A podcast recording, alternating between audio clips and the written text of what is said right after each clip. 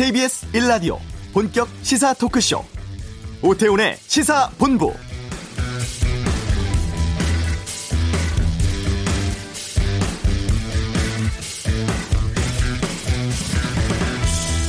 일제강점기였던 1929년 우리 국민과 학자들은 말을 모으는 것이 곧 세상 속의 지식을 모으는 것이라고 판단해서 옛말, 방언, 새말, 전문어, 고유 명사 등을 모으는 이른바 말모의 작전을 시작합니다. 어렵게 모은 말을 줄여서 6천여 개의 표준어로 선정을 합니다만 1942년 10월 조선인의 민족 정신을 높이기 때문에 궁극적으로 민중 봉기를 통해 독립을 목적으로 하는 비밀 결사다 이렇게 판단을 한 일본 경찰들 학자들을 무차별 구속 투옥시키고 고문 사망에 이르는 사건이 발생을 합니다. 바로 조선어학회 사건인데요. 해방 후인 1957년이 되어서야 조선말 큰 사전이 발간됩니다.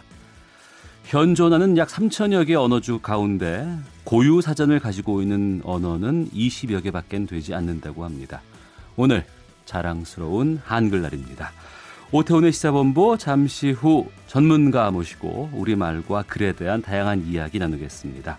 장기간 공석이었던 국민연금 기금운용본부장이 임명되었습니다. 경제 브리핑에서 다루겠습니다. 2부 정치를 둘러싼 가감없는 설전 정치화투 하루 앞둔 국감과 정치권 막말 등에 대해서 여야의 다양한 의견 듣겠습니다. KBS 일라디오 오태훈의 시사본부 지금 시작합니다. 오후를 여는 당신이 꼭 알아야 할 이 시각 가장 핫한 뉴스 방금 뉴스 시간입니다. 정상근 전 미디어널 기자와 함께합니다. 어서 오십시오. 네, 안녕하십니까. 그 일요일이었습니다. 고양시에서 발생을 했던 대형 화재의 원인이 풍등 때문이었다고요? 네, 이 경기도 고양시 대형 휘발유 탱크 화재 원인을 경찰이 수사 중인데요. 네. 어제 이 스리랑카 국적의 27살 남성을 이 중실화 혐의로 긴급 체포했습니다. 이 중실화라는 것은 실수로 불을 내긴 했는데 그 과실이 중대할 때 적용되는 것인데요. 어, 이 남성은 사고 현장 근처인 이 서울 문산 고속도로 공사 현장에서 일하던 사람이었는데요. 이 불법 체류자는 아닙니다. 예. 이 동남아에서는 그 이맘때쯤에 복을 기원하면서 이 풍등을 날리는 풍습이 있다라고 하더라고요. 이 남성이 어제 일요일 오전에 이 휘발유 탱크 인근에서 풍등을 날렸고 이 풍등이 탱크 주변으로 날아오자 크게 당황하면서 쫓아가는 모습이 CCTV로 포착이 됐습니다. 네. 어, 그리고 이 풍등이 그쪽으로 떨어져서 이 잔디밭을 태웠고요. 여기서 튄 불씨가 이 저유 탱크의 유중 환기구를 통해서 이 탱크 내부로 옮겨 붙었다라는 것이 경찰의 설명입니다. 어, 그리고 저유소 직원들은 이 풍등이 잔디밭에 떨어져서 불이 붙은 18분 동안 음. 이 사실을 몰랐다라고 하고요. 예. 그러니까 결론은 이 고의가 아니라 실수고 부주의였다라는 건데요. 예, 한 번의 실수로 43억 원이나 되는 재산 피해가 발생을 해버렸습니다. 그래서 왜 거기서 굳이 이제 풍등을 날렸을까 하는 아쉬움도 있는데 이 고작 풍등 때문에 이런 큰 불이 일어날 수 있다라는 거는 좀 황당한 일이기도 하다. 이런 비판 여론이 나오고 있습니다. 어, 경찰은 한편 이 스리랑카인에게 구속영장을 청구했습니다. 네. 풍등이 원인이라고 해도 이 풍등 때문에 이렇게 불이 난다는 것 자체가 좀 문제가 크지 않을까. 네, 특히나 이제 기름이 모여 있는 곳이기 때문에 예. 네, 그런 점이 더 지적이 되는 것 같습니다. 알겠습니다. 그리고 아, 문재인 대통령이 2차 북미 정상회담 조기 열릴 수도 있다 이런 말을 했어요. 네, 문재인 대통령은 어제 국무회의 모두 발언에서 2차 북미 정상회담이 조기에 열릴 수 있는 분위기와 여건이 조성됐다라고 말했습니다. 사실 트럼프 미국 대통령이 몇 차례 이제 유세 현장에서 네. 이 북미 관계 개선을 업적으로 말을 하고 있고 또 그런 차원에서 그 미국의 중간 선거가 11월 6일이기 때문에 뭐 그 전에 북미 정상회담이 개최되지 않겠느냐 뭐 이런 추정은 전부터 있어 왔었습니다. 네. 어, 그런데 여기에 이 문재인 대통령이 이 조기 개최를 언급을 해서 이 분위기에 힘을 실어주고 있는데요. 이 폼페이오 미국 국무장관이 원래는 한 10월보다는 11월 개최가 가능성이 있다 라고 말을 했었기 때문에 음. 조기라는 말을 쓴다면 그 전, 그러니까 중간 선거 전이 될 것이다. 이런 분석이 언론에서 나오고 있는 것입니다. 네. 예, 아울러 폼페이오 미국 국무장관도 그 2차 정상회담을 위한 의견 접근이 상당히 이뤄졌다라고 밝혔고요. 뭐 시간과 장소, 뭐 수송, 의전 같은 이 실무적인 차원에서 상당 부분 이견을 좁혔다라는 언론 보도도 있었습니다. 네. 어, 폼페이오 장관은 이 부분에 대한 기자들의 질문에 뭐 양측의 의견이 상당히 가까워졌다라고 답했다고도 하고요. 또한 이 사실 중간 선거 전에 정상회담을 한다고 하면 그 만약에 이 정상회담 결과가 별 내용이 없으면 오히려 실망을 하게 될 가능성이 있기 때문에 이 만약에 중간 선거 전에 한다라는 것은 이 북한과 미국이 어느 정도 의견 접근이 상당히 좀 이루어졌다라고 볼 수도 있는 거여서 또 기대감을 높이고 있는 상황입니다. 어, 아울러 문재인 대통령이 이날 모두 발언에서 했던 발언 중에 또 주목되는 말이 있는데요. 네. 2차 북미 정상회담과는 별도로 김정은 위원장의 러시아 방문과 시진핑 중국 국가주석의 북한 방문이 이루어질 것이다라고 말했습니다. 어. 또한 북일 정상회담의 가능성도 열려 있다라고 말했는데요. 이게 사실상 타국 정상들의 일정을 문재인 대통령이 선공개한 것이기 때문에 뭐 그만큼 뭐 동북아 정세를 둘러싸고 뭐 북한은 물론 뭐 주변국들과의 소통이 잘 이루어지고 있는 것이다라는 분석도 나오고 있습니다. 네. 다음 소식입니다. 양승태 대법원장 영장 또 기각됐어요. 네. 많은 분들이 분노하고 계신데요. 뭐 이번이 그 양승태 전 대법원장과 관련된 사건에 있어서 네 번째 영장 기각입니다. 예. 어, 검찰이 이번에 청구한 압수수색 장소는 이 양승태 전 대법원장이 어, 지인의 집이었는데요. 이 양승태 전 대법원장은 검찰 수사가 시작이 된 이후에 음. 이 성남에 있는 본인 자택에서 거주하지 않고 이곳에서 거주를 했다라고 합니다. 아 자기 집에서 안 살고요? 네, 그 어. 남의 집에서 살았다는 건데 이것도 좀 의아한 일이죠.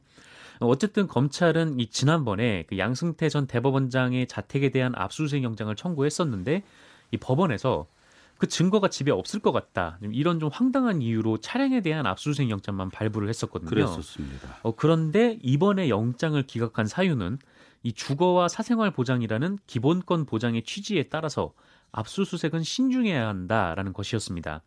뭐 이 말 자체가 틀린 말 같진 않은데 문제는 이 사람들이 그런 말을 하필이면 이 법원 식구였던 사람을 조사하는 과정에서 어, 처음 들어봤다라는 게 좀 문제가 되는 것 같습니다. 네. 그래서 어쨌든 이 검찰은 양승태 전 대법원장이 자신의 집에 있던 USB를 스스로 제출한 이후에 계속 허탕을 치고 있는데요. 이 강제 수사를 못하니까 음. 뭐 검찰이 뭐 어떻게 할 도리도 없는 것 같다라는 지적도 나오고 있고요. 어, 그래서 이번에는 양승태 전 대법원장이 퇴임 시 가지고 나온 자료가 있을 가능성이 있는 이 지인의 집에 대한 영장을 청구한 건데 이 법원이 이것마저 기각을 해버린 겁니다. 예, 한편 검찰은 청와대의 원세훈 전 국정원장 재판 개입 의혹과 관련해서 이 수원지법 신모 부장판사의 사무실을 압수수색했습니다. 이거는 영장이 나온 것이죠. 네. 신 부장판사는 이 대법원 재판연구관 재직 당시에 이 원세훈 전 원장의 댓글 공작 사건 재판과 관련해서 이 청와대와 직간접적으로 접촉했다라는 의혹을 받고 있습니다. 예. 어, 이명박 정권 초기에 뭐 공공 서비스에 대한 민영화 논란들이 참 많이 있었었습니다. 그런데 이게 실제로 추진됐다는 게 나왔다고요? 네, 그 이명박 전 대통령은 이 광우병 촛불 집회가 이어지던 지난 2008년에 이 전기, 가스, 수도 같은 이 공공 서비스가 민영화될 수 있다라는 우려가 나오고 비판이 쏟아지자 이를 괴담으로 치부를 한 바가 있습니다. 네. 당시 이명박 대통령은 2008년 특별 기자회견까지 열어서 어, 이런 것은 애초부터 민영화할 계획이 전혀 없다. 이건 너무 악의적이다라고 음. 얘기를 하기도 했는데요. 어, 그런데 이 특별 기자회견이 열리기 두 달 전에 이 청와대 경제수석실에서 이 한전의 발전에서 두 개를 우선 민영화하는 방안을 대통령에게 보고했다라고 합니다. 이게 KBS 보도인데요. 네. 어, 그리고 이 기자회견 또 한 달 전에는 이 도로공사를 경영권 민영화 대상에 포함하고 이 노선 분할 가능성을 쟁점으로 꼽은 문건이 대통령에게 보고됐다라고 합니다. 그리고 수자원공사는 광역 상수도 경영권 민영화, 그리고 가스공사는 정부와 한전 지분을 추가 매각하는 방안을 계획해서 대통령에게 보고했다라고 합니다. 네.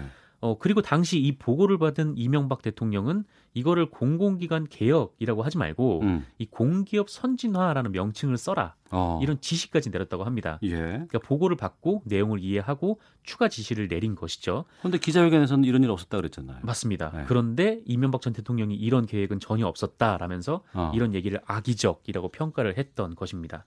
어, 심지어 이 면, 민영화 계획을 2008년 5월 25일 발표, 발표하려고도 했었는데 어, 근데 표정 하나 안 바뀌고 거짓말을 했던 그런 셈입니다. 네. 아, 마지막 소식 듣겠습니다. 그 가수 구하라 씨의 사생활 관련된 영상 그 공개하겠다고 협박한 남성에 대한 처벌. 이 처벌을 강화하라는 여론 계속되고 있어요. 네, 가수 구하라 씨는 최근 전 남자친구인 최 모 씨가 이 성관계 동영상을 공개하겠다고 협박하면서 이 최 씨를 고소했습니다. 이 사실이 알려지면서 이 협박 동영상 범죄에 대한 처벌을 강화하라 이런 목소리가 커지고 있는데요. 이 청와대 국민청원 게시판에 올라왔는데 이게 불과 사흘 만에 20만 명이 넘는 사람들이 서명을 했다라고 합니다. 사실 이 협박 동영상이라는 범죄가 이 피해가 올해 상반기 신고된 건수만 1천여 건이 넘는다라고 하는데요. 어. 이게 너무 심각한 상황인데 이 정작 처벌이 가벼워서 이 범죄를 막지 못한다라는 주장이 나오고 있습니다. 이 현행법에 따르면 이 피해자가 촬영에 동의를 했더라도 이 나중에 의사에 반해서 영상을 유포하거나 하면 이 3년 이하의 징역이나 500만 원 이하의 벌금에 처하도록 하는데 네. 이 대체로 벌금형이 많았다라고 하더라고요. 그래서 정부가 아예 벌금형을 없애고 음. 5년 이하의 징역형으로 처벌하도록 하는 대책을 내놨는데 예. 이 현재 국회에서 좀 공전이 되고 있는 상황이라고 합니다. 알겠습니다. 자, 방금 뉴스 정상근 기자와 함께했습니다. 오늘 말씀 고맙습니다. 고맙습니다. 자, 이어서 이 시각 교통 상황 살펴보겠습니다. 교통정보센터의 이승미 리포터입니다. 네, 이 시각 교통 상황입니다. 한글날인 오늘 고속도로는 평소 휴일보다 교통량도 적고 교통 혼잡도 덜한 상황입니다. 경부고속도로 서울 방향인데요. 수원 부근과 양재에서 반포 사이 밀리고 있고요. 부산 쪽은 잠원에서 반포 쪽으로만 정체가 되고 있습니다. 영동고속도로 강릉 방향 신갈분기점 부근 2km 구간 정체를 시작으로 이후 마성터널에서 양지터널 사이 8km 구간 밀리고 있고요. 인천 방향으로는 마성터널 부근에서 지에서 사고 났던 여파로 정체가 되고 있습니다. 서해안고속도로 목포 방향으로 서평택에서 서해대교 쪽으로 5km간 밀리고 있고요. 서울 외곽순환고속도로는 특히 판교에서 구리 방향으로 송파에서 광암터널까지나 하남분기점에서 강일 사이 정체가 심합니다. 서울시내 분당수로는 청담대교 방향으로 탄천 1교 부근에서 작업을 하고 있는데요. 이 여파로 복정에서 탄천 1교 쪽 가는데 15분 이상 걸리고 있습니다. KBS 교통정보센터였습니다.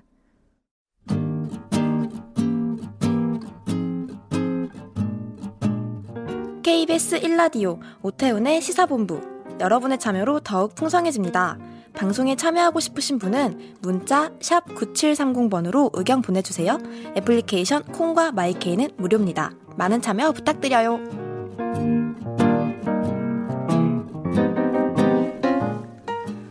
나이가 들어도 여전히 남 앞에서 말을 하고 또 여러 사람들에게 보일 글을 적는 것. 참 불편하고 어려운 일입니다. 말과 글의 어려움을 누구보다 잘 아는 한 분이 어, 책에서 이런 이야기를 쓰셨어요. 맞춤법만 맞게 쓸 수 있거든 거침없이 써내려가자. 우리는 시인도 소설가도 아니지 않는가. 대통령의 글쓰기 저자로 유명하신 분이죠. 전 청와대 연설비서관 지내신 전북대학교 강원국 교수와 함께하겠습니다. 어서 오십시오. 네, 안녕하세요. 예. 네. 참 모시고 싶었는데 오늘 고맙습니다. 아유, 불러주셔서 감사합니다. 예. 오늘 한글날인데 청취자분들께 좀 인사 말씀부터 좀 해주시죠. 예. 예, 저는 한글 덕분에 지금 밥 먹고 살고 있는 강원국입니다.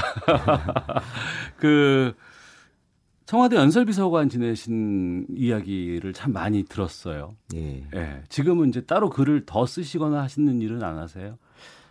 그 이제는 제 글을 쓰고 이제 글쓰기에 대해서 강의하고 이런 일을 하면서 살고 있습니다. 예. 예. 글을 직접 써보시면서 또 연설비서관 해보시면서 우리 말, 우리 글의 좀 어떤 특성이랄까 나만 파악하고 있는 아니면 어, 이런 부분들이 더 있었구나라고 느끼시는 부분들은 어떤 걸까요? 글쎄 뭐 그건 다 알고 있는 이야기인데요. 우리 글은 이제 그 일단은 그 표현이 굉장히 어 아마 그 우리 글만큼 다양한 표현을 할 수 있는 문자가 음. 어, 없을 거예요 아마. 예. 그러니 이제 그 그런 만큼 이제 적절한 단어를 찾아 쓰기가 사실 또 어려워서 음. 어, 또 힘든 측면도 있고요. 특히 이제 우리 글은 이제 주어와 서술어가 예. 가장 멀리 떨어져 있어요. 영어는 주어 동사가 붙어 있잖아요. 그렇죠. 그래서 이제 떨어져 있기 때문에 그 문장이 길어지면 음. 이해가 좀 어려운 게 있죠. 네. 에, 예, 그런 그래서 저는 이제 가급적 그 문장을 짧게 짧게 단문으로 쓰는 것을 이렇게 권해드리고 있습니다. 예.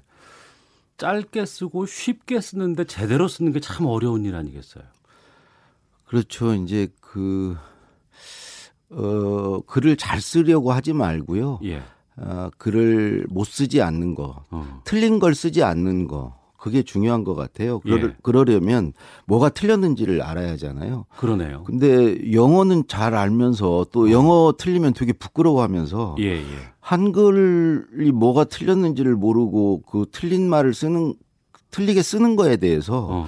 별로 부끄러워하지 않는 것 같아요. 예, 그래서 예.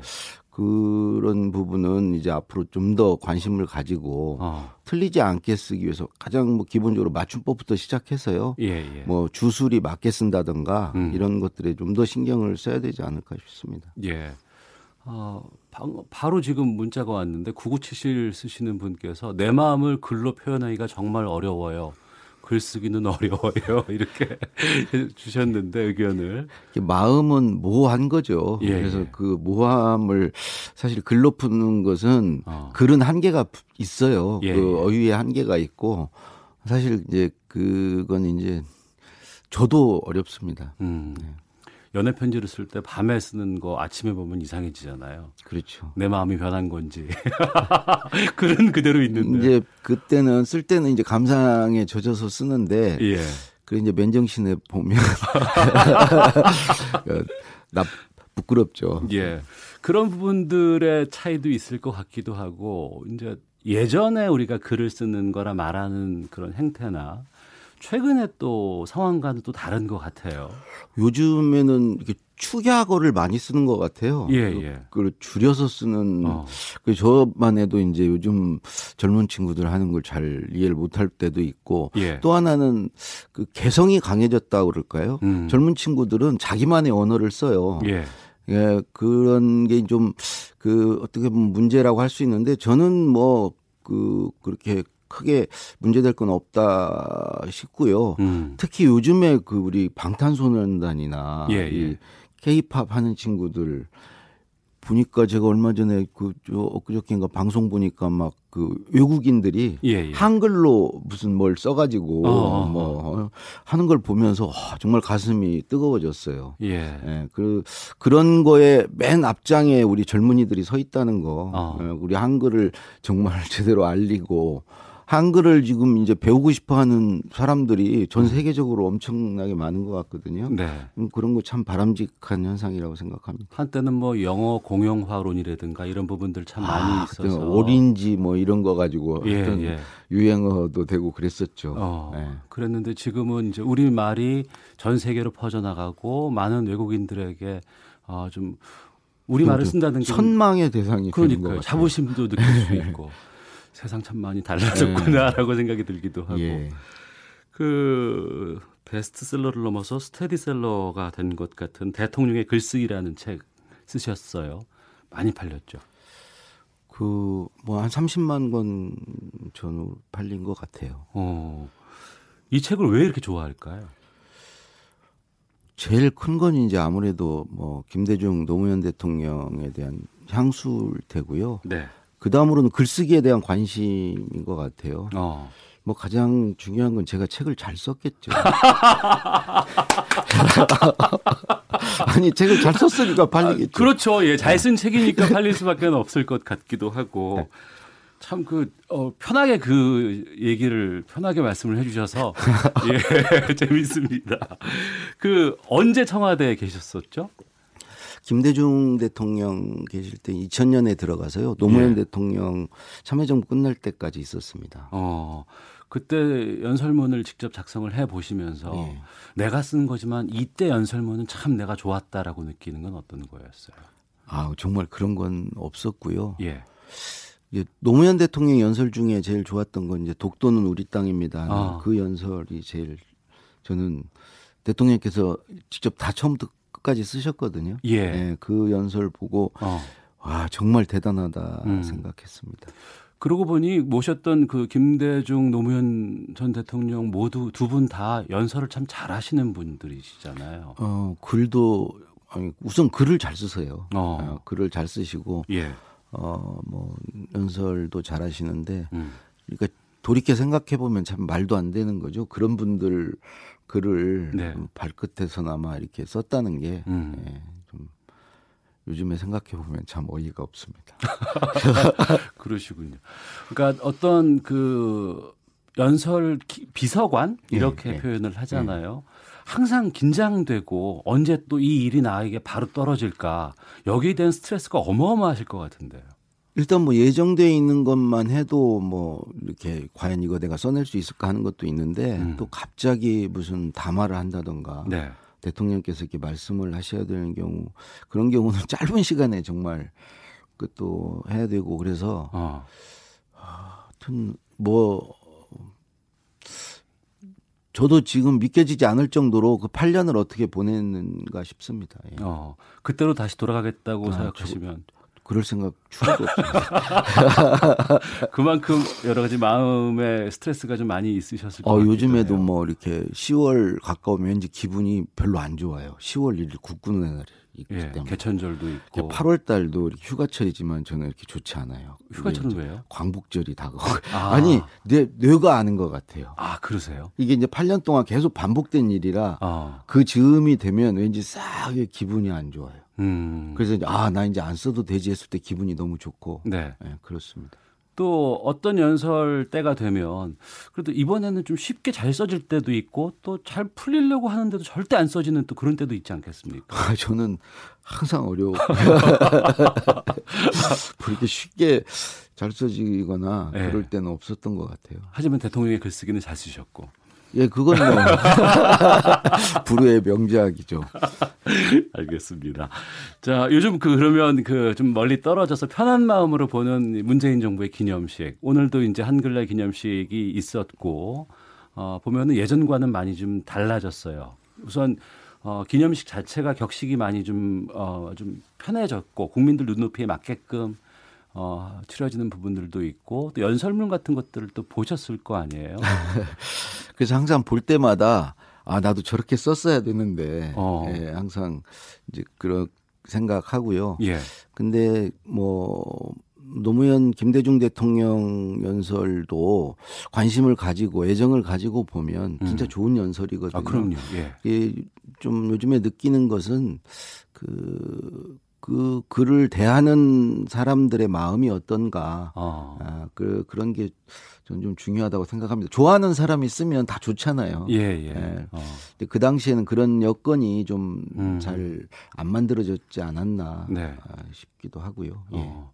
그좀 안타까운 때가 있었을 것 같아요. 그 당시로서 그때는 일단 연설에 관심들 안 가져주셨고요. 그러면. 음.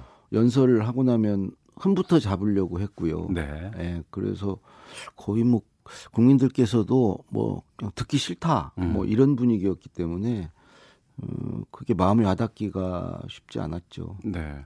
올해 최고의 명연설을 꼽는다고 한다 그러면 아마 지난 그 평양에서 시민들 15만 명 앞에서 연설. 예. 그 5일 경기장 능라도에서 문재인 대통령의 연설을 많은 분들이 꼽고 있어요.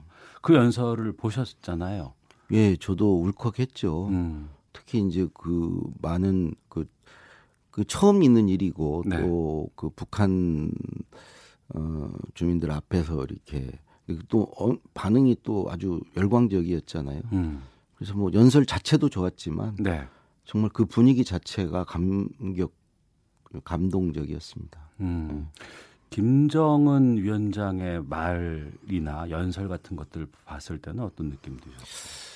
김정은 위원장은 그냥 자기가 하고 싶은 말을 그냥 해도 되는 분이어서 그런지 예. 굉장히 솔직하고 어. 어, 전곡을 찌르고요. 예. 음, 군더더기가 없는 것 같아요. 그런 어. 점에서 음, 말을 잘하는 분이다라고 생각합니다. 예. 어, 문재인 대통령 취임하고 이제 1년 반 정도 지났습니다. 같이 근무도 해보신 적 있으셨죠? 아, 네, 거의 5년 가까이 청와대 같이 계셨죠. 예. 어, 그때 같이 일을 했을 때와 이제 지금은 이제 청와대에서 이제 있, 있는 상황인데, 어, 이렇게 그동안 했던 연설들 쭉 보시면서 어, 이런 부분들은 참 내가 한 것보다 좋더라. 아니면은 이건 좀 아닌 것 같다라고 하는 부분들도 있으세요? 아니 뭐 다 좋고요. 네. 특히 이제 저 문재인 대통령이 정말 아마 밤 새벽 2시 3시까지 고치신다고 들었어요. 아? 연설문에 그래서 어. 공을 들이신다고. 예.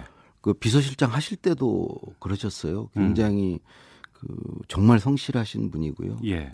제일 기억에 남는 거 아무래도 취임 연설이죠. 뭐 기회는 평등할 것입니다. 과정을 음. 공정할 것입니다. 결과는 정의로울 것입니다. 네. 그게 제일 그 명연설이었던 것 같아요. 어, 그런 그 특징적이고 꼭 우리 모두에게 기억에 남는 것들을 뽑아내는 것 자체도 상당히 좀 의미 있는 일인 것 같아요. 그렇죠. 그런 또 연설을 써야 되고요. 그게 결국은 역사로 남는 거 아니겠습니까? 그렇습니다. 어. 그 강원국 교수의 글쓰기 스승은 누구세요? 저는 뭐 때마다 다 스승이 있었고요. 예. 어, 뭐 대우에 있을 때 또 김대중 대통령 때 노무현 대통령 그래도 가장 뭐 큰 스승님은 음. 뭐 김대중 노무현 대통령이시죠. 음. 그분들께 사실은 첨삭지도를 받으면서 글을 쓰기를 배웠으니까요. 네. 그 김대중 대통령과 노무현 대통령의 두 분의 좀 성향이 차이가 있죠. 어, 좀, 좀 많이 다르시죠. 어. 김대중 대통령님은, 어, 설명을 아주 친절하게 해주시는 분이고, 예. 그 연설에서요. 어. 노무현 대통령은 주장하시는 분이시고, 아 그래요? 그렇게 하다 보니까 이제 노무현 대통령은 어찌 보면 간결체, 강건, 강건체, 네, 네. 이런 쪽에 가깝죠. 어. 예, 김대중 대통령은 좀 다르시고요. 음. 어, 그 어느 분과 작업하기가 더 편하셨어요? 그는 김대중 대통령이면 과거의 것을 잘 찾아서 써드리면 되는 분이셨고요. 예, 예. 노무현 대통령은 새로운 것을 써드려야 되는 분이어서 어. 아무래도 노무현 대통령이 예, 예, 예. 힘들었죠. 어. 그 앞서서도 그 대우에서도 일을 하셨다고. 예, 대우 김우중 회장님 연설. 두 전직 대통령과 또 회장하고는 좀그 연설의 태도가 다를 거 아니에요. 저- 어, 회장님이 더 무섭죠. 아 그래요? 예. 어. 왜요? 그 생사 여탈권을 쥐고 계시. 내 밥줄을 지고 있기 때문에. 아 그렇군요. 그 김우중 회장의 부인을 울리기 위해서 쓴 글이 김우중 회장을 울렸다는 에피소드가 있던데 그 얘기를 아, 좀 그건 해주세요. 그냥 그 대단한 거 아닌데 신사임당상이라고 네. 뭐 정의자 여사께서 그 상을 받으셨는데 그건 부군이 가서 축사를 하게 돼 있어요. 남편이 어. 가서. 예 예. 그래서 김우중 회장이 가셔야 되는데 그 시기에 좀 두 분 관계가 좀 불편하셨던가 봐요. 어. 그래서 정의자 여사님을 무조건 울려야 된다. 예. 그래서 사명감을 가지고 썼는데 이제 김우중 회장이 우셔가지고 음. 더 효과가 아, 좋았죠. 음. 그 제가 이제 글을 잘 썼다는 얘기죠. 그때. 대통령이나 회장을 위한 글쓰기 또 이것과 다르게 나 스스로를 위한 글쓰기가 있지 않겠습니까? 네. 앞서서도 이제 대통령의 글쓰기를 가장 잘 쓰셨다고 하셨는데 많이 차이가 있습니까? 그는 뭐 완전히 다르죠. 어. 그 두 분을 위한 글쓰기는 두 분 생각을 읽어서 두 분 문체로 써드리는 거고요. 예. 예. 그건 그야말로 읽기 듣기 능력이 필요해요. 생각을 읽고 어. 말귀를 알아듣고. 예. 근데 내 글을 쓰는 것은 이제 말하기 쓰기 능력이 필요한 거죠. 음. 어, 내 그리고 내게 있어야 되고요. 네. 어, 남의 글 쓸 때 내 것이 없을수록 좋습니다. 음. 그래 부딪히지 않아요. 그냥 네. 스펀지처럼 받아들여 쓰면 되거든요. 네. 그래서 뭐 서로 장단점이 있는데 저는 지금 내 글을 쓰는 게 편한 것 같아요. 음. 그런 부분도 있을 것 같아요. 그러니까 그 연설문이기 때문에 음. 연설의 대상이 되는 사람들을 감동적으로 만들기 위한 글이어야 되지 않겠습니까? 그렇죠. 그런데 중간에 또 이걸 그렇죠. 있잖아요. 그렇죠. 이 말을 전하는 네. 그의 입에 의해서 이게 가기 네. 때문에. 근데 그 사람을 감동시키는 입, 측면으로 이 글을 쓰는 측면이 있을 것 같기도 하고. 네, 이분을 통과 못하면 예, 저쪽으로 예. 가질 못하죠. 예. 예, 그래서 이중의 어떤 그 과제를 안고 음. 쓰는 거죠. 네. 예, 그 이제 지금은 중간 단계가 없는 거잖아요. 네. 제가 이제 바로 독자와 어, 통하는 거기 때문에 음. 지금이 아무래도 편하죠. 네. 어, 뒷번호 8355 쓰시는 분께서는 강원국 작가님 대통령의 글쓰기 배움의 재미까지 더한 불후의 명작 맞습니다라고 의견 주셨고요. 가윤하님께서는 개인적으로 저의 질병 투병기를 쓰고 싶은 생각이 있습니다. 어떻게 시작해야 할지, 어떤 것을 중심으로 잡고 시작해야 할지 조언 듣고 싶습니다라고 하셨는데요. 예. 내 글을 잘 쓰기 위해서 어떤 조언들을 해주실까요? 뭘 잡고 이렇게 쓰지 마시고요. 네. 그냥 쓰고 싶은 얘기를 음. 그냥 다 쏟아내놓고 네. 그걸 가지고 나중에 그 편집을 하고 뭐 음. 목차를 잡고 이렇게 접근하는 게 좋을 것 같아요. 많은 네. 분들이 첫 문장부터 써야 되고 목차를 정하고 써야 되고 이런 압박을 받으시는 것 같은데 네. 그럴 필요 없다. 음. 하고 싶은 얘기 다 해놓고 예. 그걸 가지고 요리를 하셔라 이렇게 말씀드리고 싶네요. 예.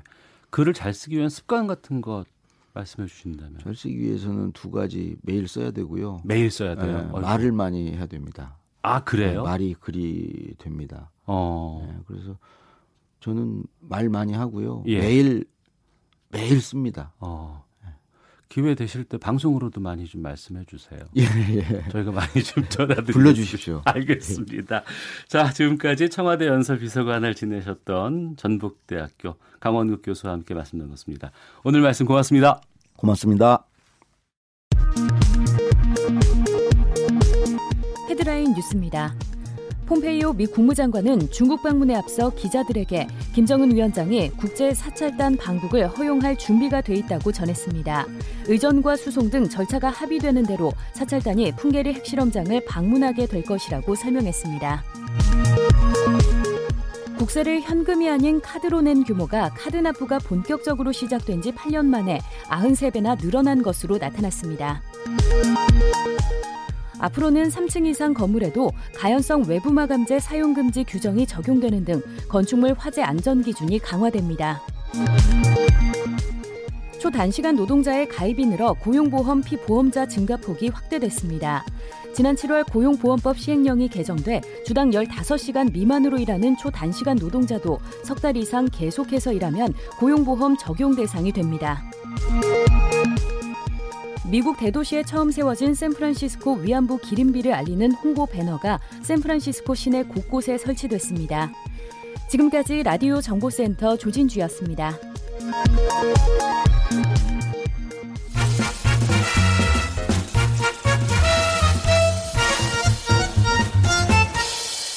오태훈의 시사 본부. 한 주간의 경제 이슈를 알기 쉽 게 풀어보는 시간 시사본부 경제브리핑입니다. 참 좋은 경제연구소 이인철 소장 전화 연결하겠습니다. 안녕하십니까? 네, 안녕하세요. 예. 어, 1년 넘게 공석이었던 또 말도 많고 탈도 많았던 국민연금공단 기금운용본부장 임명이 됐죠?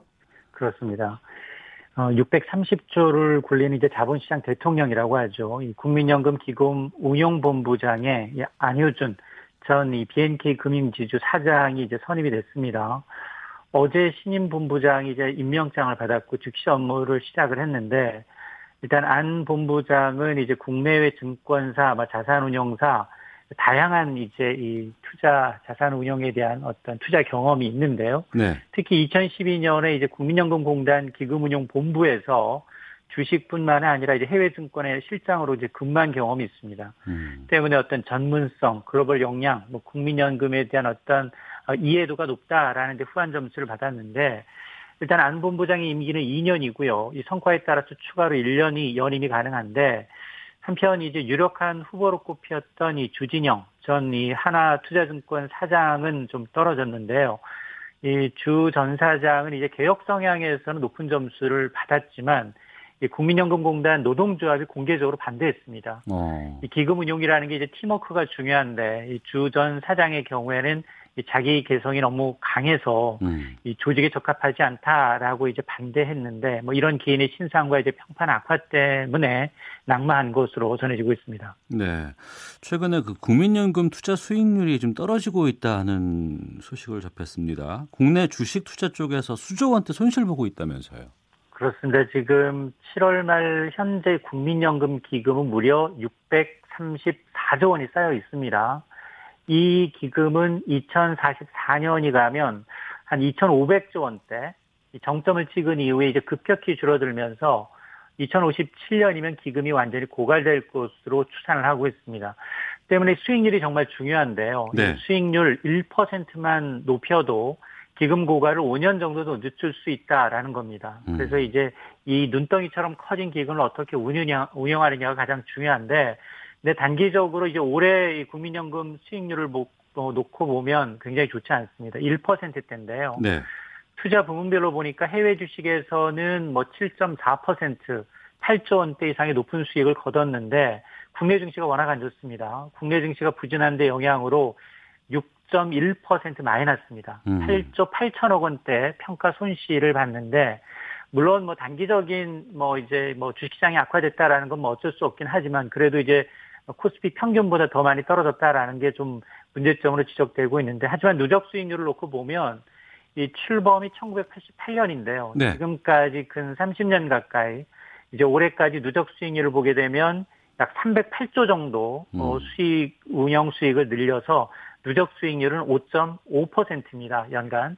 어, 단기 수익률은 낮지만 중장기 수익률은 괜찮다라는 네. 게 이제 연금공단의 이제 설명인데 물론 뭐 더 공격적으로 자산을 운영하고 있는 해외 연기금의 경우에는 수익률이 상대적으로 더 높은 게 사실입니다. 음. 근데 이제 분명히 기억해야 할 게 리스크가 적으면서도 수익률이 높은 상품은 없습니다. 그렇죠. high risk high return. 예. 때문에 이제 기금을 정말 이제 잘 하는 사람들, 음. 잘 운용사, 아, 운영하는 사람들한테 맡기고 철저하게 이제 인센티브를 통해서 수익률을 높이는 지혜가 좀 필요해 보입니다. 네.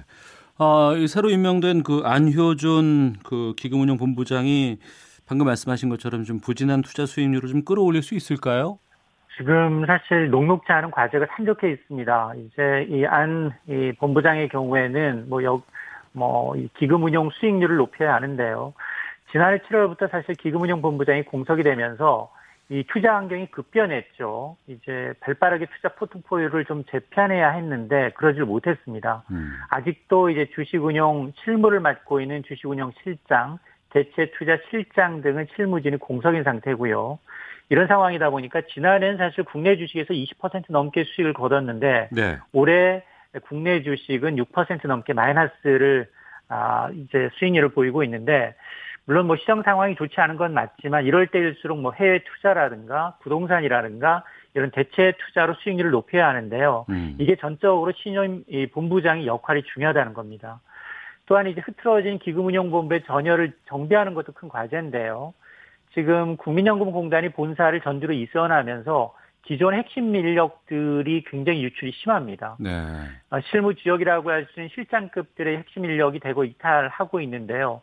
왜냐하면 주로 이제 여의도의 이제 투자 운용사들과 커뮤니케이션을 해야 되는 업무의 특성상 뭐 일정 부분 인력 유출은 불가피하다 하더라도 이 핵심 인력이 빠져 나가는 것만은 최소화해야 하는 음. 그런 임무를 또 함께 됐고요. 또 하나가 이제 국민연금이 이 스튜어디십 코드를 도입하기로 했는데 그러니까 이제 국민연금이 투자한 기업의 대주주로서 제 목소리를 내겠다라는 취지인데 근데 여전히 일부에서는 정부의 입김이 작용하는 게 아니냐라는 우려가 팽배합니다. 따라서 이 안본부장이 정부의 개입을 최소화하면서도 투자한 기업의 배당을 좀 늘리고 이 노후의 안전판인 기금 운용 수익률을 좀 높여야 하는 큰 숙제를 지금 떠안게 됐습니다. 네. 그 지금 진행 중인 것으로 알고 있습니다. 국민연금 제도 개혁 논의. 이건 어떻게 진행되고 있어요? 지난 8월에 이제 국민연금 제도 발전 위원회가 내놓은 개혁 방향이 크게 두 가지입니다. 두 가지 모두 기본적으로 보험료를 올려야 한다를 전제로 하고 있고요.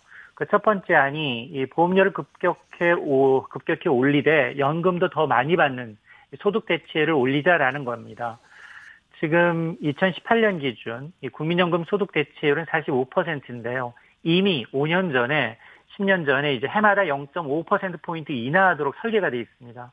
그런데 현재 이 소득 대체율 45%를 유지하되 보험료를 당장 내년부터 11%를 올리자라는 게 첫 번째 아니고 두 번째 안이 이제 미래 세대 책임을 좀 점가하지 말자. 이 재정 안정화에 초점을 뒀는데 소득 대체율은 당초 계획대로 40%대로 점진적으로 인하하되 보험료를 2019년부터 10년 동안 단계적으로 13.5%까지 인상하자라는 겁니다.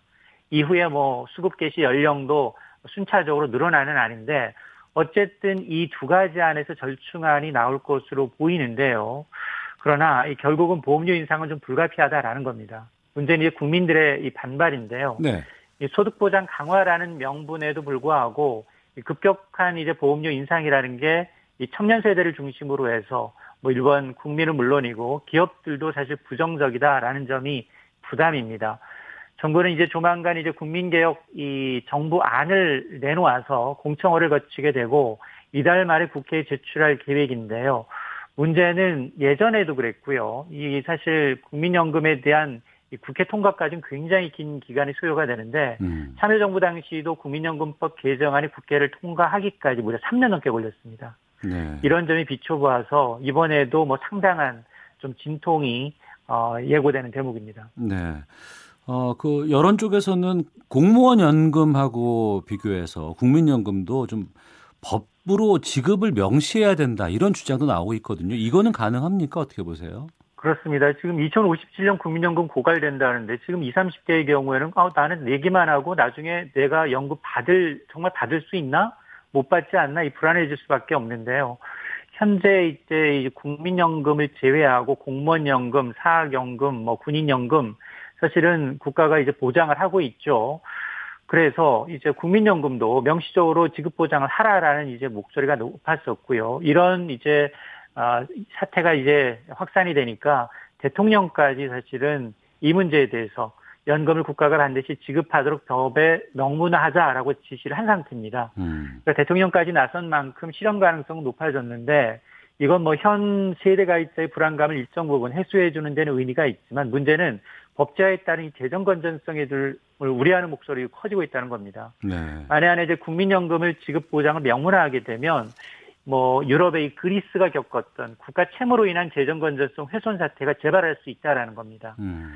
과거 정부에서도 사실 이런 국민연금에 대한 정부의 지급 보장안을 법적으로 추진하려고 애를 써왔지만 당시에도 뭐 여러 부처의 반대로 무산된 바가 있는데요. 뭐 어쨌든 정부가 이제 이 국민연금을 지급 보장을 하겠다라고 밝힌 만큼 이 국가 부채로 좀 잡히지 않는 어떤 이 국민연금을 좀 법제하는 방식이 있는지에 대해서 고민을 하고 있는 것으로 보입니다. 네. 아, 시간이 많이 없어 짧게 좀 부탁드리겠습니다. 국민연금 개혁 어떤 방향으로 이루어져야 한다고 보실지요? 크게 한 세 가지가 필요한데요. 일단 첫 번째가 지지율 높을 때 강력하게 개혁 의지가 아, 필요하다는 겁니다. 100%다 만족시키는 안은 없습니다. 분명한 건 개혁이 지연되면 후세에 시한폭탄을 떠넘기는 것이다라는 거고요. 예. 두 번째는 국민연금에 대한 홍보 마케팅을 강화할 필요가 있는데요. 음. 이 연금을 더 내고 많이 받는 방식에 대한 이 불필요한 오해를 없애는 게 중요합니다. 그리고 2088년 이후에는 연금이 고갈된 이후에는 선진국처럼 한 해 동안 적립된 연금 총 지출을 갖도록 해야 합니다. 매년 정산하게 되면 적립금으로 이제 이월되지 않고 부족분은 예. 연금을 더 내거나 세금을 내는 방식으로 충당해야 하고요. 세 번째가 기금 운용에 대한 정부의 기입을 배제하고 이 기금 운용에 대해서는 자율성과 인센티브를 제공을 해야 합니다. 네, 참 좋은 경제연구소 이인철 소장이었습니다. 고맙습니다. 네, 감사합니다. 예. 잠시 후 2부에서는 국감 놓고 펼치는 현직 의원들의 가감없는 설전 정치화투 준비되어 있습니다. 뉴스 들으시고 잠시 후 2부에서 뵙겠습니다.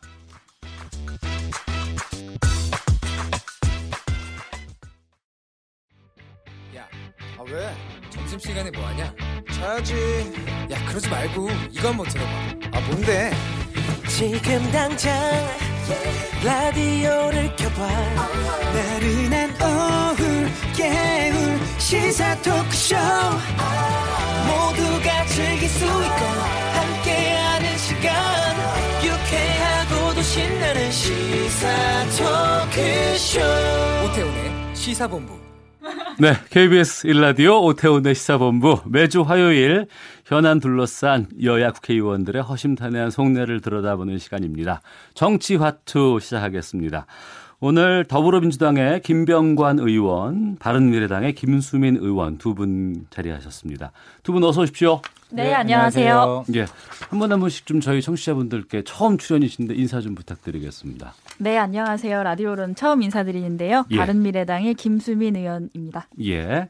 예, 안녕하세요. 어, 더불어민주당의 성남 분당갑 출신의 예, 국회의원 김병관입니다. 예, 두 분 다 초선이시죠? 네, 초선입니다. 네. 지역구 김병관 의원님이시고 김수민 의원은 비례대표시고요.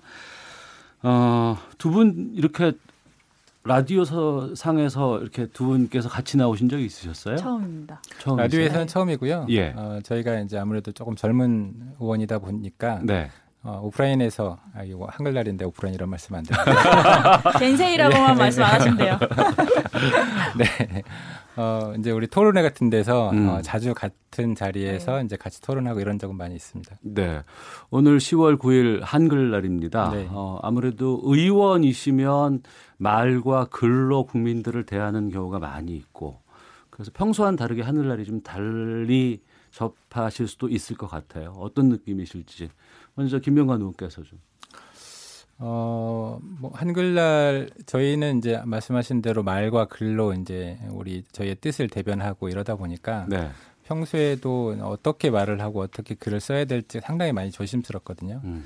작은 표현 하나하나가 이제 어떤 분들한테는 또 상처를 주기도 하고 예. 또 어떤 경우에는 이제 그게 또 왜곡돼서 언론에서 또 이제 또 강한 질타를 받기도 하고 예. 요즘 이제 문자로 뭐 많이 또 공격을 받기도 하고 이래서 음. 어, 과거에 비해서 요즘에 이제 국회의원들이 말 하나하나에 대해서 상당히 많이 조심하는 것 같습니다. 저희도 그러려고 노력하고 있고요. 예. 음. 바른미래당이 한글날 맞아서 외국어 이름 중시 태세 지적하면서 정부의 국어 정책 무능함을 비판했다고도 하는데 네. 포함해서 좀 말씀해 주세요. 김수민 의원께서. 네, 평소에 사실 한글 아끼고 사랑해야 되는데 꼭 네. 이렇게 한글날만 되면 유독 또 한글의 중요성과 또 이때도 안 챙긴 못 챙긴 경우가 너무 많을 수도 있어요. 그래서 오늘 네. 이제 집에서도 나오고 또 차 타고 여기 오면서 음. 쭉 이제 길거리 간판이나 아니면 아파트를 쭉 보는데 네. 또 오늘 한글날이니까 아파트 이름 영어가 엄청 많은 거예요. 그렇죠. 네, 한글의 네.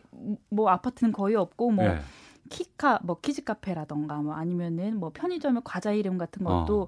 죄다 알 수 없는 사실이 영어로 되어 있어서 이제 오늘만큼 좀 이게 굉장히 크게 경각심으로 다가오는 것 같고 예. 이제 그런 부분에서 오늘 이제 제가 이제 원내 대변인도 맡고 있기 때문에 그 우리가 우려하는 그런 사대주의 문화라던가 그런 부분에 대한 경각심을 좀 일깨우면서 지금 정부의 그 문화체육관광부의 국어정책과가 있고 또 국어 국립원도 있는데 예. 국립국어원 예. 네 국립국어원이 있는데 이게 뭐 이제 국어 시험이나 아니면은 등등 어떤 시험에 나올 법한 뭐 맞춤법이나 띄어쓰기를 연구하는 데는 아니잖아요. 음. 그러니까 실질적으로 사람들이 사용하는 언어에서 한글과 이제 국어를 이렇게 지향하는 사용을 지향하는 여러 가지 정책과 또 활동들을 해야 되는데 네. 사실 이제 현장에서 크게 역할하고 있는가라는 부분에 대해서 오늘만큼 조금 회의감이 들더라고요. 그래서 음. 그런 부분 관련해서 이제 어떤 이제 대한민국 우리 민족의 또 정신과 어를 살리는 부분에서 앞으로 좀 많은 관심과 또 정책적인 부분에 관한 신경을 써야 되겠다라고 생각을 하는 오늘입니다. 예. 네. 의정 활동을 하다 보면은 뭐 여러 가지 언론에 노출되는 경우도 많이 있고요. 또 최근에는 뭐 유튜브라든가 뭐 여러 가지 뭐 SNS 상으로 말과 글이 오고 가잖아요. 그리고 거기에 대해서 국민들이 이제 의견도 달기도 하고. 근데 하다 보면 내가 의도치 않았는데 오해를 받는 경우가 있거나 아니면 앞서 김명관 의원께서 말씀하셨지만 단어 하나를 뽑아서 어디서 좀 확대 해석하고 이런 것 때문에 피해를 본 경험들도 좀 있지 않을까 싶어요. 억울할 때도 있고. 뭐 억울한 적은 많죠. 억울한 네. 적이 많은데 뭐 사실 지금 예를 들어서 여기 과거에 억울했던 것들을 다시 말씀을 드리면 네. 또 그걸 가지고 또 공격을 하시고 그러시기 때문에 예, 예. 거기에 대해서 말씀드리긴 좀 어, 그렇고요. 근데 이제 그 관련해서 음 저는 좀 방송 아까 이제 우리 한글날을 맞이해서 우리 방송에서 어이 우리 한글 과 관련해서 좀 역할을 좀 제대로 해줬으면 좋겠다 이런 생각을 사실 평소에 좀 많이 합니다. 아. 어, 요즘에 이제 TV 프로그램들이 어, 뭐 연애 프로그램들 또 리얼리티 프로그램들 이런 게 또 많아지고 있고 예. 거기서 예. 이제 사실 걸러지지 않고 음. 뭐 이제 비속어나 이런 것들 많이 나오고요. 저, 저는 이제 사실 그것보다 더 심각한 문제라고 생각하는 게 그런 방송 프로그램에서 이제 요즘 웬만한 프로그램들은 다 자막 처리를 하는데 자막 많죠. 예. 그 자막에서 어, 어떻게 보면 이제 우리나라 한글을 국어를 파괴하는 듯는 음, 음, 음. 어, 그런 일들을 오히려 더 많이 조장하는 것 같아서 음.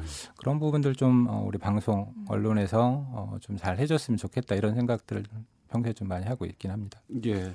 의정 활동 가운데 말씀을 해주시라고 부탁드렸더니 방송에 대해서 말씀을 해주셔서 명심하겠습니다. 김수민 의원께서는요. 뭐 저도 업 없다고는 말씀 못 드리겠는데 음. 그런 거 하나하나 또 기억하기 시작하면 네. 어떻게 일을 하겠습니까? 음. 다 잊어버리고 하루하루 새 출발하는 거죠, 뭐. 알겠습니다. 최근 정치권에서 가장 화제가 된 말 가운데 그 이해찬 민주당 대표의 평양 발언이 있습니다. 김관영 그 바른미래당 원내대표가 네. 아, 이 정권 뺏기지 않겠다 이 평양 발언에 대해서 상당히 강력하게 반발을 하다고 하는데 여기에 대해서 좀 말씀해 주세요. 이 부분 관련해서는 바른 미래당만 반대를 하는 게 아니고 제가 네. 듣기로는 여당 내 다른 의원님들 사이에서도 이해찬 당대표의 발언이 좀 논란이 되고 있다고 알고 있는데 맞나요? 갑자기 저 근데, 글쎄요. 근데 저는 네. 저부터 말씀을 드리면 네. 사실 이, 어, 이해찬 대표님께서 당 대표 출마하실 때부터 이와 비슷한 말씀들을 지속적으로 계속 해오셨거든요. 음. 어, 최소한 20년 이상은 우리가 집권을 해야 된다. 어, 과거에 이제 김대중 노무현 대통령 때 10년 동안 어, 집권하고 나서 어, 야당으로 이제 지금의 야당으로 이제 정권을 뺏기고 나서 우리가 10년 동안 이렇게 했던 성과들이 하루아침에 무너지는 그런 경험들을 했기 때문에 어, 정권을 어, 최소한 20년 이상 뭐 100년 100년 정당을 만들겠다 이런 말씀은 당 대표 출마하셨을 때부터 뭐 사실 그 이전부터 계속 해오셨던 말씀이에요. 이거를 이제 평양 가서 이제 했다라는 것 때문에 조금 논란이 되고 있긴 합니다만 어 이제 사실 또 역으로 보면 이제 과거에 노무현 대, 김대중 노무현 대통령 때 북한과의 어떤 이제 평화 무드를 잘 유지하고 있었는데 네. 그때 이제 이명박 정부로 바뀌면서 약간 이제 그 평화 무드가 좀 깨졌던 그런 경험들이 있어서 현재 이제 분위기에서 남북 화해 협력 모드의 분위기에서 보면 어, 북한을 좀 설득하기 위한 또 제스처 어, 이런 측면에서도 이런 발언이 또 필요하지 않았을까 이런 음, 뭐 생각도 있거, 들거든요. 제가 이제 그, 그, 그 현장에 있지 않기 때문에 정확하게 어떤 의미에서 이제 이런 말씀들이 쓰여졌는지는 모르겠지만 어, 그래서 저는 음, 뭐 이분이 평소에 안 하셨던 말씀을 하신 것도 아니고 음. 음. 북한에 가서 어, 어쨌건 현재 남북 화해 협력 모드를 어, 촉진하기 위해 위한 선의로 좀 봐주셨으면 좋겠다. 음. 우리 이제 정치권에서 약간 그 그분의 이제 어떤 사람의 딱 일부 멘트만 따가지고 어, 일부 어, 약간 공격하고 이런 것들이 좀 있는데요. 어, 어쨌거나 저는 정치인들은 다 이제 사실 국민을 위해서 봉사하는 네, 그리고 부, 국가를 위해서 봉사하는 분들이기 때문에 좀 선으로 해석해 주셨으면 좋겠다는 생각이 좀 듭니다. 네, 김수민 네. 의원님. 사실 그 이해찬 대표님의 그 평양 발언 에 관련 정권을 뺏기지 않겠다는 평양 발언과 관련해서는 이제 오늘 한글날이니까 그 한글날의 취지에 조금 맞춰서 제가 화답을 드릴 수밖에 없는데 저는 그 한글의 어떤 그 과학성이라던가 아니면 세종대왕의 그 애민 정신 등 큰 의미 여러 가지 큰 의미가 있지만 그 한글의 가장 큰 의미는 사실은 탈권력 이라고 생각을 하거든요. 그때 음. 그때 당시에는 굉장히 읽기 어려운 한글로서 그 소수의 양반, 그 권력을 가진 기득권들이 카르텔을 절대 내놓지 않았잖아요. 근데 네. 그런 상황에서 세종대왕이 그 한글의 보급을 통해서 사실 그 기득권들을 가지고 있는 권력과 권한을 국민들과 함께 나눈 거잖아요. 정보를 예. 얻을 수 있는 도구를 같이 공유를 한 거니까. 근데 그런 부분에서 사실 오늘 한글날이니까 그 이제까지 정치권에서의 그 구태한 방식, 즉 권력 위주의 굉장히 그 거대한 양당의 정치 방식에 음. 대해서는 어쨌든 좀 이해찬 당 대표께서 그런 세종대왕의 탈권력적인 네. 그 정신을 좀 본받으셔서 본받으셔야 되지 않을까라고 조심스럽게 좀 이야기를 드려봅니다. 당내에서는 뭐라고 하세요? 뭐 아까 말씀드렸지만 뭐이 부분에 대해서 저희는 이제 여 당 의원들은 네. 많이 들었던 음. 말씀이어가지고 특별히 이거에 뭐 이 부분에 대해서 왜 저런 말씀하셨을까 이런 의심을 저, 솔직히 저 저를 포함해서 많은 의원님들이 네. 그런 네. 생각을 많이 안 했던 것 같아요. 근데 어. 그 부분 관련해서는 제가 또 하나 드릴 말씀이 있는데 사실 그 이해찬 대표님의 발언, 특히나 평양에서의 그 발언이 조금 오해 소지가 있을 수도 있다고 사실은 그 의원님도 지금 말씀하시는 거잖아요. 근데 저는 어떻게 생각하냐면 사실 그 같은 편의 그 실수에 대한 너그러움이 과연 그 권력을 가지고 있는 사람들에게 긍정적으로 작용을 할까? 아니면 부정적으로 작용할까에 대해서는 완벽하게 후자라고 생각을 하고 이런 방식으로 그 어떤 그룹이 아니면 어떤 무리가 그 본인 같은 편에 대한 실수를 용인해주고 너그럽게 가는 그 방식 은 우리 사회를 잘못된 방향으로 흐르게 하는데 굉장히 큰 도움을 주고 있는 거라고 생각하거든요. 분명 네. 이해, 이해 찬 당대표의 발언은 굉장히 경솔했고 특히나 티표가 맞지 않았잖아요. 시기와 장소와 또 목적도 맞지 않았는데 이제 그런 부분에 관련해서 분명히 그 같은 민주당 내에서라도 이것은 여당이 생각 여당 의원을 생각하기 아니면 야당이 생각하기에 좀 옳지 않은 언행이었다라고 용기 있게 말할 수 있어야 된다고 생각합니다. 근데 저는 뭐 그렇습니다. 네. 그러니까 아까도 말씀드렸지만 어 우리가 이제 그 현장에 있지 않았기 때문에 네. 그 발언이 나왔던 맥락, 상황 이런 것들을 정확하게 인식 인지할 수는 없잖아요. 이제 그런 상황이기 때문에 어 그리고 이제 이철 대표님이 평소에 그런 그런 식의 말 실수를 하시는 분은 사실 아니거든요. 그렇기 때문에 저희는 아, 아까 뭐 용기 있게 말씀하셔야 된다고 생각했는데 저는 오히려 지금 야당에서 그런 어, 부분을 가지고 문제 삼는 게 솔직히 잘, 저희는 음. 잘 이해가 안 가거든요. 음. 음, 알겠습니다. 자 더불어민주당의 김병관 의원, 바른미래당의 김수민 의원과 함께 정치화투 이어가겠습니다. 내일부터 국정감사가 시작이 됩니다. 벌써부터 뭐 여러 어, 상임위 쪽에서 파행 가능성도 나오고 있다고 하는데 먼저 두 분께서는 어, 디 어디에 지금 속해 계시죠? 저희는 행, 저는 행정안전위원회 행정안전위원회. 저는 이제 문체부에 있습니다. 예. 문화체육관광위원회. 행정안전위원회면 주로 어떤 기관들을 감사하나요? 어, 행정안 행정안전부, 경찰청, 음. 소, 어, 소방청, 그다음에 선거관리위원회가 네. 주로 이제 감사 기관입니다. 김수민 의원님께서는 저는 이제 문화, 체육, 음. 관광 요 세 개를 다루는 부서, 부서니까요. 예. 어, 네, 작년에도 뭐, 국정감사를 네. 하셨잖아요. 네네. 작년에는 제가 그 기억해 보면 그 박근혜 정부 이후의 적폐 청산에 대한 것들이 주로 국감 대상으로 어, 아마 많이들 이슈가 됐던 음. 것 같고요. 올해는 지금 문재인 정부 출범 이후에 아마 그러니까 본격적인 첫 국감이 아닐까 싶은데. 음. 작년에 뭐 저랑 김수민 의원님 같이 산업통상자원중소벤처기업위원회에 같이 있었거든요. 예, 예. 어, 작년에도 가장 뜨거웠던 화두가 어, 탈원전 에너지 전환 문제였습니다. 아, 그랬었어요? 네, 네. 작년에도. 어, 그 위원회가 좀 특, 특별할 수는 있었는데요. 물론 음. 이제 다른 위원회는 적폐청산 관련된 어, 내용들이 많이 있었고요. 예. 저희 위원회에서는 계속 어, 에너지 전환 문제 때문에 좀 시끄러웠었죠. 음. 김수민은 예. 올해 뭐 그 국감에 임하는 각오라든가 뭐 여러 가지 좀 중점적으로 생각하는 부분들이 좀 있으실 것 같은데요. 네, 말씀하신 대로 사실 이번 국감은 이제 작년 국감이랑 다르게 이제 문재인 정부의 첫 국감이 될 수밖에 없고 그런 의미에서 여당도 물론 부담감이 크겠지만 예. 야당으로서는 바로 잡아야 될 것들이 쌓이고 쌓였다. 음. 약간 이런 좀 마음가짐을 가지고 이제 대응을 하려고 합니다. 저희 바른미래당 같은 경우에는 이제 이번 국감을 바로 잡는 국감이라는 이제 이름으로 명명을 했어요. 그래서 뭐 조금 흔해, 흔한 얘기이지만 이제 민생과 어떤 경제를 바로 잡겠다. 라는 큰 테마로 이제 들어가는 것이고 그 바로잡는 국정감사에 크게 다섯 가지 바로잡을 게 있다고 저희는 보거든요. 네. 이제 문재인 정부의 무능, 또 무모, 비겁, 불통, 신적폐 이 다섯 가지의 쟁점 사항별로 중점적으로 파헤쳐서 이제 잘못된 정책들을 바로잡겠다라는 마음가짐을 좀 갖고 있습니다. 다섯 가지로 알려주는데 무능, 무모, 무모 비겁, 불통, 예. 네. 불통, 신적폐. 어, 네. 이 다섯 가지를 잡는 야당에 대해서 어, 김명관 의원께서도 하실 말씀이 좀 있으실 것 같은데요. 뭐 저희도 이제 여당이긴 하지만 어, 정부의 모든 정책들이 다 잘하고 있다라고 보지는 않습니다. 네. 부족한 부분들이 있겠죠. 음. 부족한 부분들이 있을 거고요. 어, 저 이제 국회가 하는 역할이 크게 보면 이제 정부에 대한 감시, 견제 그리고 정책 대안 이렇게 보고 있거든요.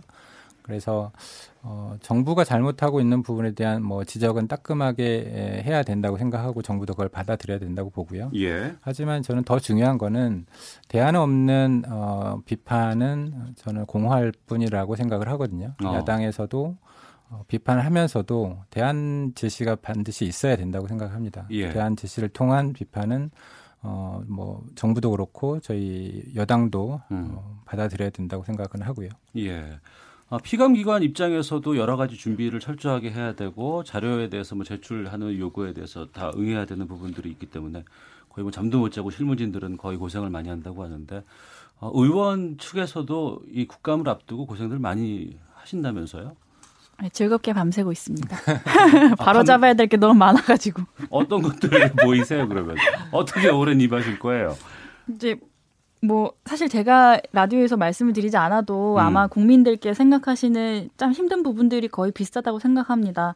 뭐 지금 이제 민주당에서는 이제 평화는 경제다라는 슬로건을 새로 가지고 있는 가지고 꺼내는 걸로 제가 봤는데 네. 사실 평화는 평화고 경제는 경제거든요. 음. 그러니까 지금 문재인 정부가 잘하고 있는 게 굉장히 많아요. 어떤 네. 홍보라던가 아니면 국민과의 커뮤니케이션. 저도 그러니까 야당인 저로, 저로서도 음. 이제 문재인 정부가 굉장히 잘하는 부분에 대해서는 아주 특출나게 잘한다라고 불리울 수 있는 부분이 많은데 네. 그럼에도 불구하고 사실 국민들의 먹고 사는 기본적인 부분을 해결하지 못하면 음. 지금 문재인 정부가 잘하고 있는 아, 99개는 다 사상 누각에 불과하거든요. 예. 그런 부분에 관련해서 이제 아까도 이제 다섯 가지 무능, 무모, 비겁, 불통, 신적폐 말씀드렸지만 이 중에서 뭐 특히나 뭐 최저임금이라던가 아니면 뭐 신적폐, 뭐 아니면 방송법, 협치 이런 음. 그 많은 민생과 경제의 부분들에 관련해서 조금 화력을 집중할 예정입니다. 네.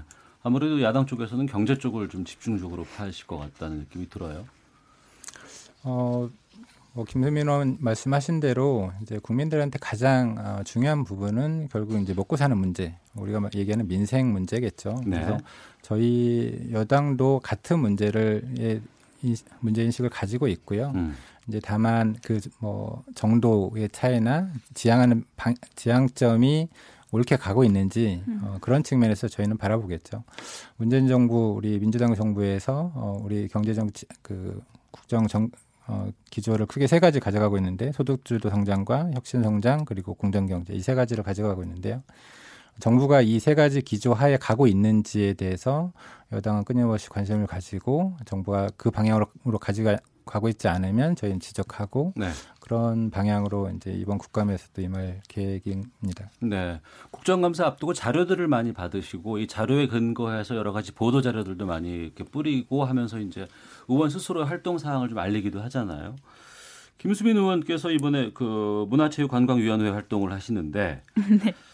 선동열 야구 대표팀 감독을 국감장에 증인으로 호출을 네. 하셨어요. 네. 이 이야기도 좀 듣겠습니다. 개인적으로 이제 선동열 선수에 관련해서는 이제 네. 국민들 모두 또 최애 선수이고 또 굉장히 기념비적인 인물이잖아요. 그래서 네. 저, 저에게도 조금 부담이 없, 있을 수밖에 없는데 그 그 선수 선발 과정 이번 아시안 게임의 선수 선발 과정에서 이제 병역 미필자 끼워 넣는 것 같은 굉장히 많은 의문에 대한 의혹이 사실 해결되지가 않았거든요. 음. 특히 그 문제 관련해서는 지금 대한민국에 살고 있는 청년들과 또 부모 세대 또 가족들이 느끼는 어떤 상대적 박탈감 이라는 부분에 대해서는 사실 말도 못하게 크고 저 자신이 사실 청년 세대이기 때문에 이 부분과 관련해서는 특별하게 조금 책임감을 가지고 국정감사에서 의혹을 밝히고 네. 우리 청년들이 앞으로 대한민국 살아남기 위해서 좀 이렇게 바로잡을 부분에 대해서 확실히 바로잡아야 되겠다라고 생각을 했고요. 예. 그 선동열 감독이 지금 국정감사에 나와야 되는 거냐 안 나와야 되는 거냐에 대해서는 야구 팬들 사이에서도 좀 감론 의박이 있어요. 예, 근데 예. 이제 그 부분 관련해서는 이제 KBO에 위임된 권한이 사실은 있지만 그 선동열 감독께서 달라진 어떤 시대의 흐름을 사실 읽지 못했다는 부분과 또 특혜에 대해서는 더 이상 예전과 다르게 국민들이 용납할 수 없다라는 그 시대적인 기준이 새로 생겼기 때문에 네. 그런 부분들 관련해 선동열 감독이 이제 증인 출석하시고 또 이런저런 의혹을 해소해 나가는 과정 속에서 좀 달라진 국민 정서에 맞는 투명하고 공정한 대표 선발 규정을 이제 마련을 할 수 있다면 굉장히 의미 있는 증인 선택이 될 거라고 생각합니다. 네. 선동열 감독은 나온다고 하시던가요? 네. 어. 그리고 행안위에서 김병관 의원께서는 조현호 전 경찰청장을 증인 신청하셨어요? 뭐 제가 신청한 건 아니고요. 예. 우리 어, 조현호 경찰청장 전 경찰청장 같은 경우는 우리 여당뿐만이 아니고 야당에서도 공통적으로 음. 증인 신청을 하셔가지고 예. 어, 증인 채택이 된 걸로 알고 있습니다. 네. 더불어민주당의 김병관 의원, 바른미래당의 김수민 의원과 함께 정치화투 진행하고 있는데요. 어, 뉴스 잠깐 들으시고 손동열 감독의 증인 신청과 또 조현호 전 경찰청장의 증인 신청 관련된 이야기 계속 좀 나누도록 하겠습니다. 헤드라인 뉴스입니다. 남북이 이달 중 개성에서 결의말 큰 사전 공동 편찬 사업을 위한 실무 접촉을 하고 올해 안에 제26차 편찬 회의를 개최하는 방안을 추진하고 있습니다. 최근 5년간 국내 17개 은행의 오프라인 점포가 900개 가까이 사라진 것으로 나타났습니다. 점포를 가장 많이 줄인 곳은 하나은행으로 2013년 말 대비 215곳이 감소했습니다. 올여름 이어진 폭염으로 배추와 무등의 가격이 크게 오르면서 포장김치 매출도 올랐습니다. 경기도 안산에 있는 한 스팀 청소기 업체의 물류 창고와 인천항에서 붉은 불개미 5,900여 마리가 발견됐습니다. 건설 현장 추락 사고를 막기 위해 내년 지원 예산을 대폭 확대합니다. 고용노동부는 오늘 공사 금액 20억 원 미만의 소규모 건설 현장에 대한 추락 방지 시설 설치 비용 지원 예산을 331억 원으로 증액한다고 밝혔습니다. 축구장 70개 크기의 서울식물원이 모레부터 임시 개방합니다. 방송통신심의위원회는 9월 한 달 동안 폐륜 행위와 약자 혐오 표현 등을 담은 인터넷 게시글 497건에 대해 삭제 조치했다고 밝혔습니다. 지금까지 라디오 정보센터 조진주였습니다. 이어서 기상청의 송소진 씨입니다. 미세먼지와 날씨 정보입니다. 낮은 구름이 많이 껴서 하늘은 흐리지만 공기는 깨끗해서 시야는 탁 트여 있습니다. 오늘 대기 확산이 원활해 미세먼지 농도가 전국적으로 좋음 단계를 유지하겠고 내일도 청정한 대기 상태가 이어질 전망입니다. 오늘 낮 동안은 전국에 구름이 많이 끼겠습니다. 한낮 기온은 서울 20도, 대구 21도, 광주 22도 등으로 어제와 엇비슷해서 선선하겠습니다. 하지만 밤에는 서울 경기와 강원 영서 북부 지역 지역부터 비가 내리기 시작해 내일 새벽에서 아침 사이에는 전국에 비가 오겠고요. 내일 오후부터는 하늘이 개겠지만 찬바람이 강하게 불면서 추워지겠습니다. 내일 한낮 기온은 오늘보다 2도에서 5도가량 낮겠고 모레 목요일 아침에는 철원이 2도, 서울 7도, 대구 8도 등으로 올가을 들어 가장 낮을 것으로 예상됩니다. 내일 낮부터 갑작스럽게 추워지니까요. 따뜻한 옷을 미리 꺼내두시기 바랍니다. 현재 서울의 기온은 19.3도입니다. 미세 먼지와 날씨 정보였습니다. 이어서 이 시각 교통 상황을 KBS 교통정보센터 이승미 씨가 전해드립니다. 네, 이 시각 교통 상황입니다. 서울 도심 세종대로에서 집회 후 행진을 하고 있습니다. 세종대로 사거리에서 광화문 삼거리 이후 적선 교차로 쪽으로 두 개 차로 막고 이동 중인데요.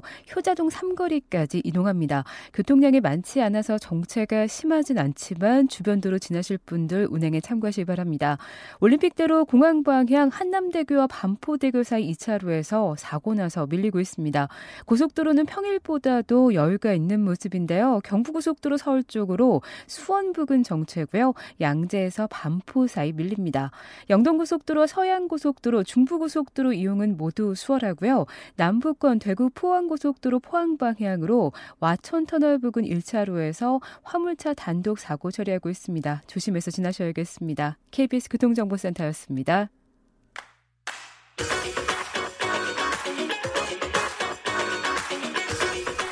오태훈의 시사본부는 청취자 여러분의 참여를 기다리고 있습니다. 문자 번호 9730, 짧은 문자 50원, 긴 문자 100원의 정보 이용료가 있고요. 콩 게시판은 무료입니다. 생방송 중에 참여해 주세요.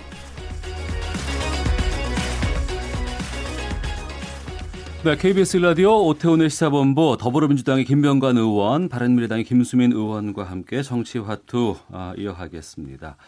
앞서 이제 국감 증인 관련해서 이제 말씀을 좀 나눠봤는데요. 문화체육관광위에서는 이제 김수민 의원 측에서는 선동열 감독을 이제 요청을 했는데, 네. 그리고 이제 행안위 쪽에서도 이제 활동하시는 김명관 의원께서도 이제 증인 신청 관련해서 얘기를 하셨을 것 같은데 궁금한 점은 그런 거예요. 그러니까 어 이런 사람을 증인 신청을 했어라고 한다 그러면 많은 사람들의 관심을 끌 수 있는 사람들이 있을 것 같습니다. 좀 유명하신 분들, 활동이 많으신 분들, 아니면 국민들이 관심이 높으신 분들을 증인 음. 신청하는 부분에 대한 것들이 있겠지만 또 한편으로는 어 그렇게 인기 위주의 증인을 신청하는 것보다는 정말 그 여러 가지 파헤치거나 확인해야 될 거나 그런 핵심적인 자리에 있는 사람들을 해야 되는 것 아니냐라는 음. 의견들이 있거든요. 여기에 대해서도 좀 입장을 좀 말씀해 주시는 게 좋을 것 같아요. 어, 질문이 좀 이제 포괄적일 수는 있는데요. 네. 어, 저희가 이제 상시 국감이 아니고 이제 10월 달 한 달을 잡아서 이제 국감을 하다 보니까 그 짧은 기간 아, 기간 안에 증인들 내지는 참고인들을 불러서 또 해야 되거든요. 네. 어, 그러다 보니까 어떻게 보면 어, 좀 임팩트가 있는 사람을 불러서 음. 증인 증인으로 불러서 어, 이 국정감사를 임할 수밖에 없는 약간 필연적인 상황도 있는 것 같습니다. 예. 근데 그러다 보니까 어, 저희가 이제 좀 실무적으로 접근할 수도 있는데 음. 보통 이제 최고 책임자급을 불러서 네. 네, 어, 또 증인으로 하고 이런 경우들이 좀 있는데요. 요즘 이제 과거에 비해서 우리 이제 국민들 인식이 좀 많이 올라갔기 때문에 음. 과거보다는 조금 덜해지지 않았나 이런 생각을 합니다만 네.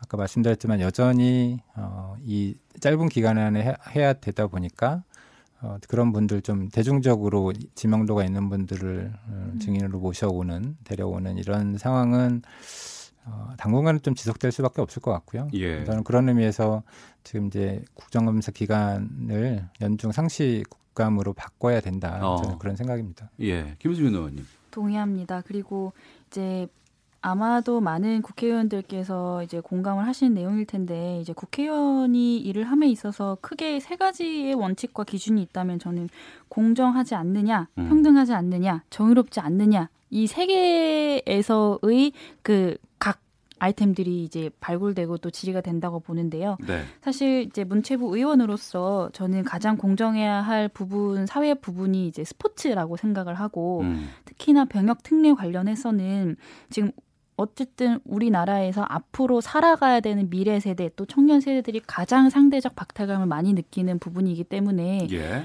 이 문제를 해결하기 위해서라도 사실 그 스포츠 분야의 가장 큰 병역 특례의 문제의 중심에 서 있는 선동열 감독을 부르지 않을 수가 없었다. 음. 이런 말씀을 좀 드립니다. 예. 선동열 감독 만약에 증인 신청해서 이제 나오면 네.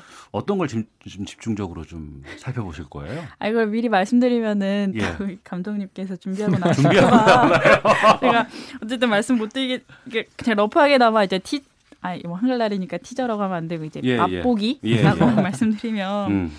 그 어제 KBO가 제출한 최종 엔트리 선발 회의록에 대한 조작 의혹이 이제 네네. 저희 네. 의원실 발로 또 하나의 기사가 나갔는데요. 음. 그 선발 회의록이라던가 아니면 녹취록 등 어떤 선수 선발 과정이 굉장히 불투명했다. 그래서 이제 분명 선동열 감독께서는 조금 아, 뭐 억울한 부분도 있고 또 이제 뭐 이런저런 변명의 여지는 굉장히 많으시겠지만 네. 여전히 이제 국민들의 의혹이 해소되지 못하고 있고 저는 어떤 야구의 전문가라기보다는 그냥 정말 일반적인 국민이 궁금해하시는 국민의 음. 시각에서 국민이 가장 마, 알고 싶어하는 핵심적인 내용을 위주로 질의를 하고자 합니다. 알겠습니다. 네. 어, 국감 하면은 최근에 뭐 국감 무용론도 좀 나오곤 있습니다.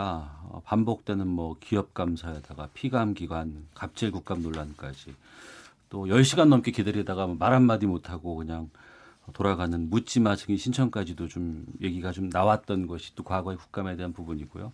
앞서 김병관 의원께서 좀 상시 국감으로 갔으면 좋겠다. 음. 좀 제대로 된 어, 질의도 해보고 조사도 해볼 수 있는 그런 좀 어, 정책 쪽으로 좀 갔으면 좋겠다라고 말씀하셨는데 적극 동의합니다. 올해는 국감을 좀 그렇게 달랐으면 좋겠다라는 좀 말씀을 좀 드리네요. 네. 네. 뭐 특히 증인 신청 관련해서는 작년부터 이제 국회에서 증인 신청 실명제를 시행을 하고 있거든요. 예. 작년은 이제 첫 음. 해여서 어, 효과가 조금 적었다라는 생각이 좀 들긴 합니다만 올해 이제 2년차로 들어서면서 의원들이 본인이 신청한 증인에 대해서 음.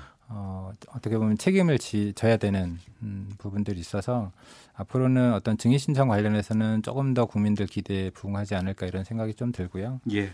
네. 어, 뭐 다음 뭐 아이템으로 좀 가보죠. 바른 미래당의 의원총회에서 판문점 상황에 대한 국회 비준동이 필요하지 않다 이렇게 잠정 결론을 내렸다고 해요. 네. 김승윤 의원 맞습니까? 네, 맞습니다. 어. 어, 얼마 전까지만 해도 김관영 원내대표는 그래도 동의가 가능하지 않을까라고 얘기가 나왔었는데 긍정적으로. 이제 그거는 조금 이제 오, 오해, 오해 소지가 좀 있는데 이제 예. 바른미래당 같은 경우에는 이제 판문점 선언에 대한 논의를 음. 할 때가 된 것 아니냐라는 예. 부분까지는 이제 이야기가 됐었고요. 예. 이제 동의 긍정적 선회라는 부분에 대해서는 사실 이제 그렇게까지 말씀드릴 수 있는 상황은 아니었다라는 음. 걸 말씀을 드립니다. 예. 어. 그러면 앞으로 뭐 국회 비준 네. 절대 안 되겠다 이렇게 지금 그 입장이신가요? 약간 조금 설명을 제가 드려도 예, 괜찮을까요? 예, 이제 어제 이제 조명군 네. 장관이 와서 또 이런저런 말씀도 듣고 저희 의원총회를 거쳐서 좀 이제 의원들끼리의 다수의 의견을 좀 모아봤는데요. 네. 기본적으로 조명구 장관이랑 대화를 할 때도 그렇고 저희 의원총회에서 의원들끼리 이야기를 할 때 중점은 판문점 선언의 그 동의 여부가 아니라 음. 비준 동의가 국회 대상이냐 아니냐. 네. 를 가지고 굉장히 큰 대화의 진전이 있었다고 보는데 음. 일단 저희 바른미래당 같은 경우에는 국회 비준 동의라는 부분에 있어서는 그 필요가 없다 라는 것을 이제 법리적 해석을 모았거든요. 예. 국회 비준 동의라는 것 자체가 대통령의 비준권에 대한 그 제약을 가져오는 권한이잖아요. 예. 근데 지금 상태에서 사실 국회 비준 동의가 필요가 없어요. 음. 그러니까 지금 계속 청와대에서 하는 이야기 아니면 여당에서 하는 어떤 법제처의 해석을 받아서 국회 비준동의가 필요하다. 는 이유로 국회에 네. 공을 넘겼는데 어. 법리적 해석으로 봤을 때 그리고 이전에 뭐 2004년도나 아니면은 뭐 14선이라던가 아니면 총리회담 때 그 역사적인 진행 과정을 쭉 살펴보면 국회의 비준동의라는 것은 필요가 없는 상황이고 그래서 지금 상황에서 이제 비준동의안 요청을 청와대에서 철회하고 대통령이 비준을 처리한다면 그 이후에 구체적으로 어떤 각각 사업에 대해서 이행 합의서나 계획들이 수립이 되면 건건이 국회에서 동의를 받을 때 바른미래당이 그 심사와 의결에 대한 이제 결론을 내겠다라는 것이 이제 정리된 내용입니다. 필요가 없다고 말씀을 하시지만 대통령은 계속해서 지금 이걸 요청하고 있는 상황이잖아요. 그러니까 요청할 이유가 없다는 것이 법리적 해석이거든요. 바른미래당에서 보면 네, 네. 어, 여기에 대해서 김병관 의원께서 그러니까 이게 그 예. 비준 동의안이라는 것 자체가 어떤 추상적이고 정치적인 선언이기 때문에 국회 비준이 필요가 없이 알겠습니다. 그냥 예. 네 나라와 나라에서 대통령이 본인의 의지대로 정할 수 있는 내용. 근데 어제 네. 이제 김관영 네. 원내대표 마지막 발언 중에 그런 말씀을 하셨더라고요.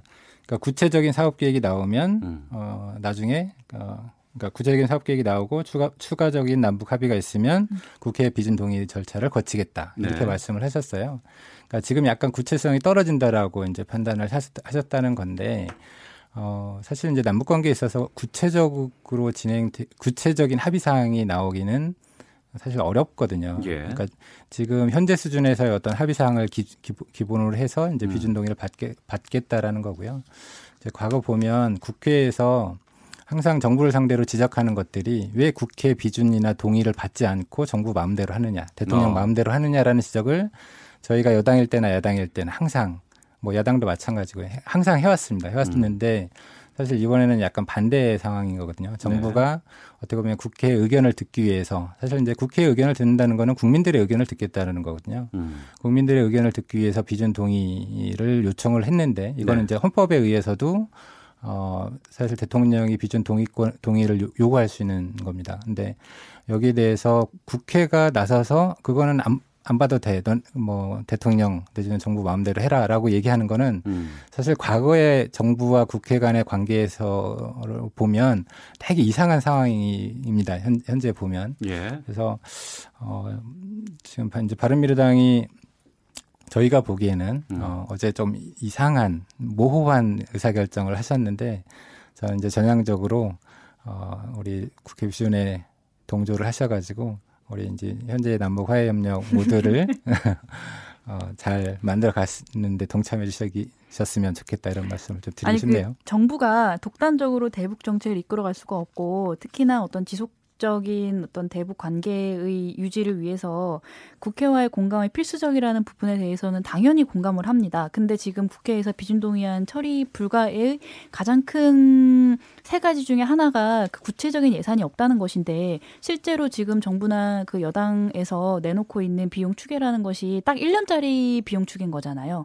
그러면 야당 입장에서는 아니 눈 가리고 그 코끼리 다리 만져가지고 크기를 알라 고 하는 것과 같이 굉장히 모호한 상황이 될 수밖에 없어요. 그러니까 아까 제가 말씀드린 것처럼 판문점 선언이라는 거는 각 나라의 그 최고 수반께서 정치적인 선언을 서로 교류를 한 것이 교감을 한 것으로 끝나는 것이 이기 때문에 문재인 대통령께서 비준을 단독적으로 처리를 하시면 되는 것이고 비준이 된 다음에 구체적으로 철도를 하겠다. 뭐 아니면은 뭐 이산가족 상봉하겠다. 뭐 남북 공동사무소 운영하겠다. 살림 협력하겠다. 철, 뭐 이런 아주 구체적인 이행에 대한 합의서를 국회로 보내면 그 건건이 예산을 처리해 주겠다는 것이 야당의 입장인데 그게 이해가 여당은 잘 안 되잖아요.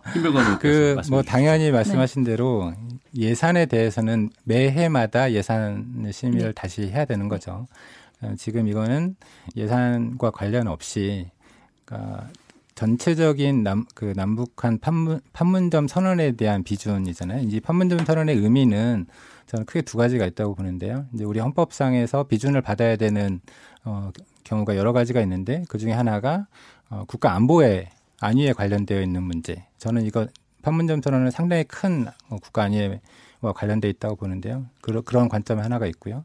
또 하나는 국, 국민이나 국가의 큰 재정적인 부담을 지울 수 있는 문제에 대해서는 국회의 비준 동의권을 요구하고 있습니다. 음. 그 얘기는 이 그, 지금 이제 김수민 의원님도 말씀하셨지만 이게 앞으로 어느 정도나 큰 어, 국가의 재정적인 부담을 줄지 모르는 상황이기 때문에 그렇기 때문에 더욱 더 이 판문점 선언이라는 거를 어, 국회에서 비준을 해줘서 앞으로 어느 정도까지는 어, 우리 국가가 어, 재정적인 부담을 지, 지겠다, 지어도 좋겠다라는 얘기를 구, 어, 국민을 대신해서 국회가 해줘야 된다고 보는 거거든요. 알겠습니다. 네, 그 국가가 대답, 아니, 국회가 대답을 하지 않는다는 얘기는 정부가 어느 정도까지 운신의 폭을 가져갈지에 대해서 사실은 아무런 대답을 하지 못한다는 의미이기 때문에 네. 최소한 어떤 재정적인 부담 측면에서도 저는 국회 비준이 필요하다고 생각하는 입장입니다. 현재 그 여야 지금 이 비, 의석수를 비교해 봤을 땐 바른미래당의 동의 없이는 지금 비준은 힘든 거죠?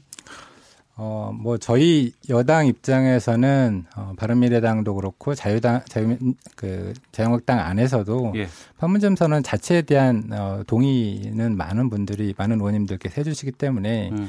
이게 만약에 표결로 간다고 하면, 저는 비준이 될 가능성은 있다고 봅니다. 다만, 네. 어, 지금 이제 바른미래당이나 자유한국당에서 동의해주지 않으면 이게 안건 자체로 상정이 안 되기 때문에 현재 음. 이런 논의를 가 되고 있는 거죠. 알겠습니다.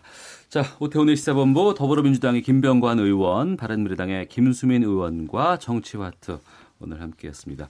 두 분 말씀 잘 들었습니다. 고맙습니다. 네, 감사합니다. 네, 고맙습니다.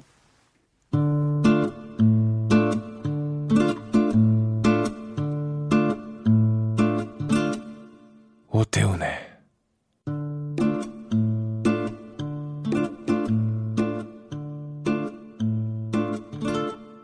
시사본부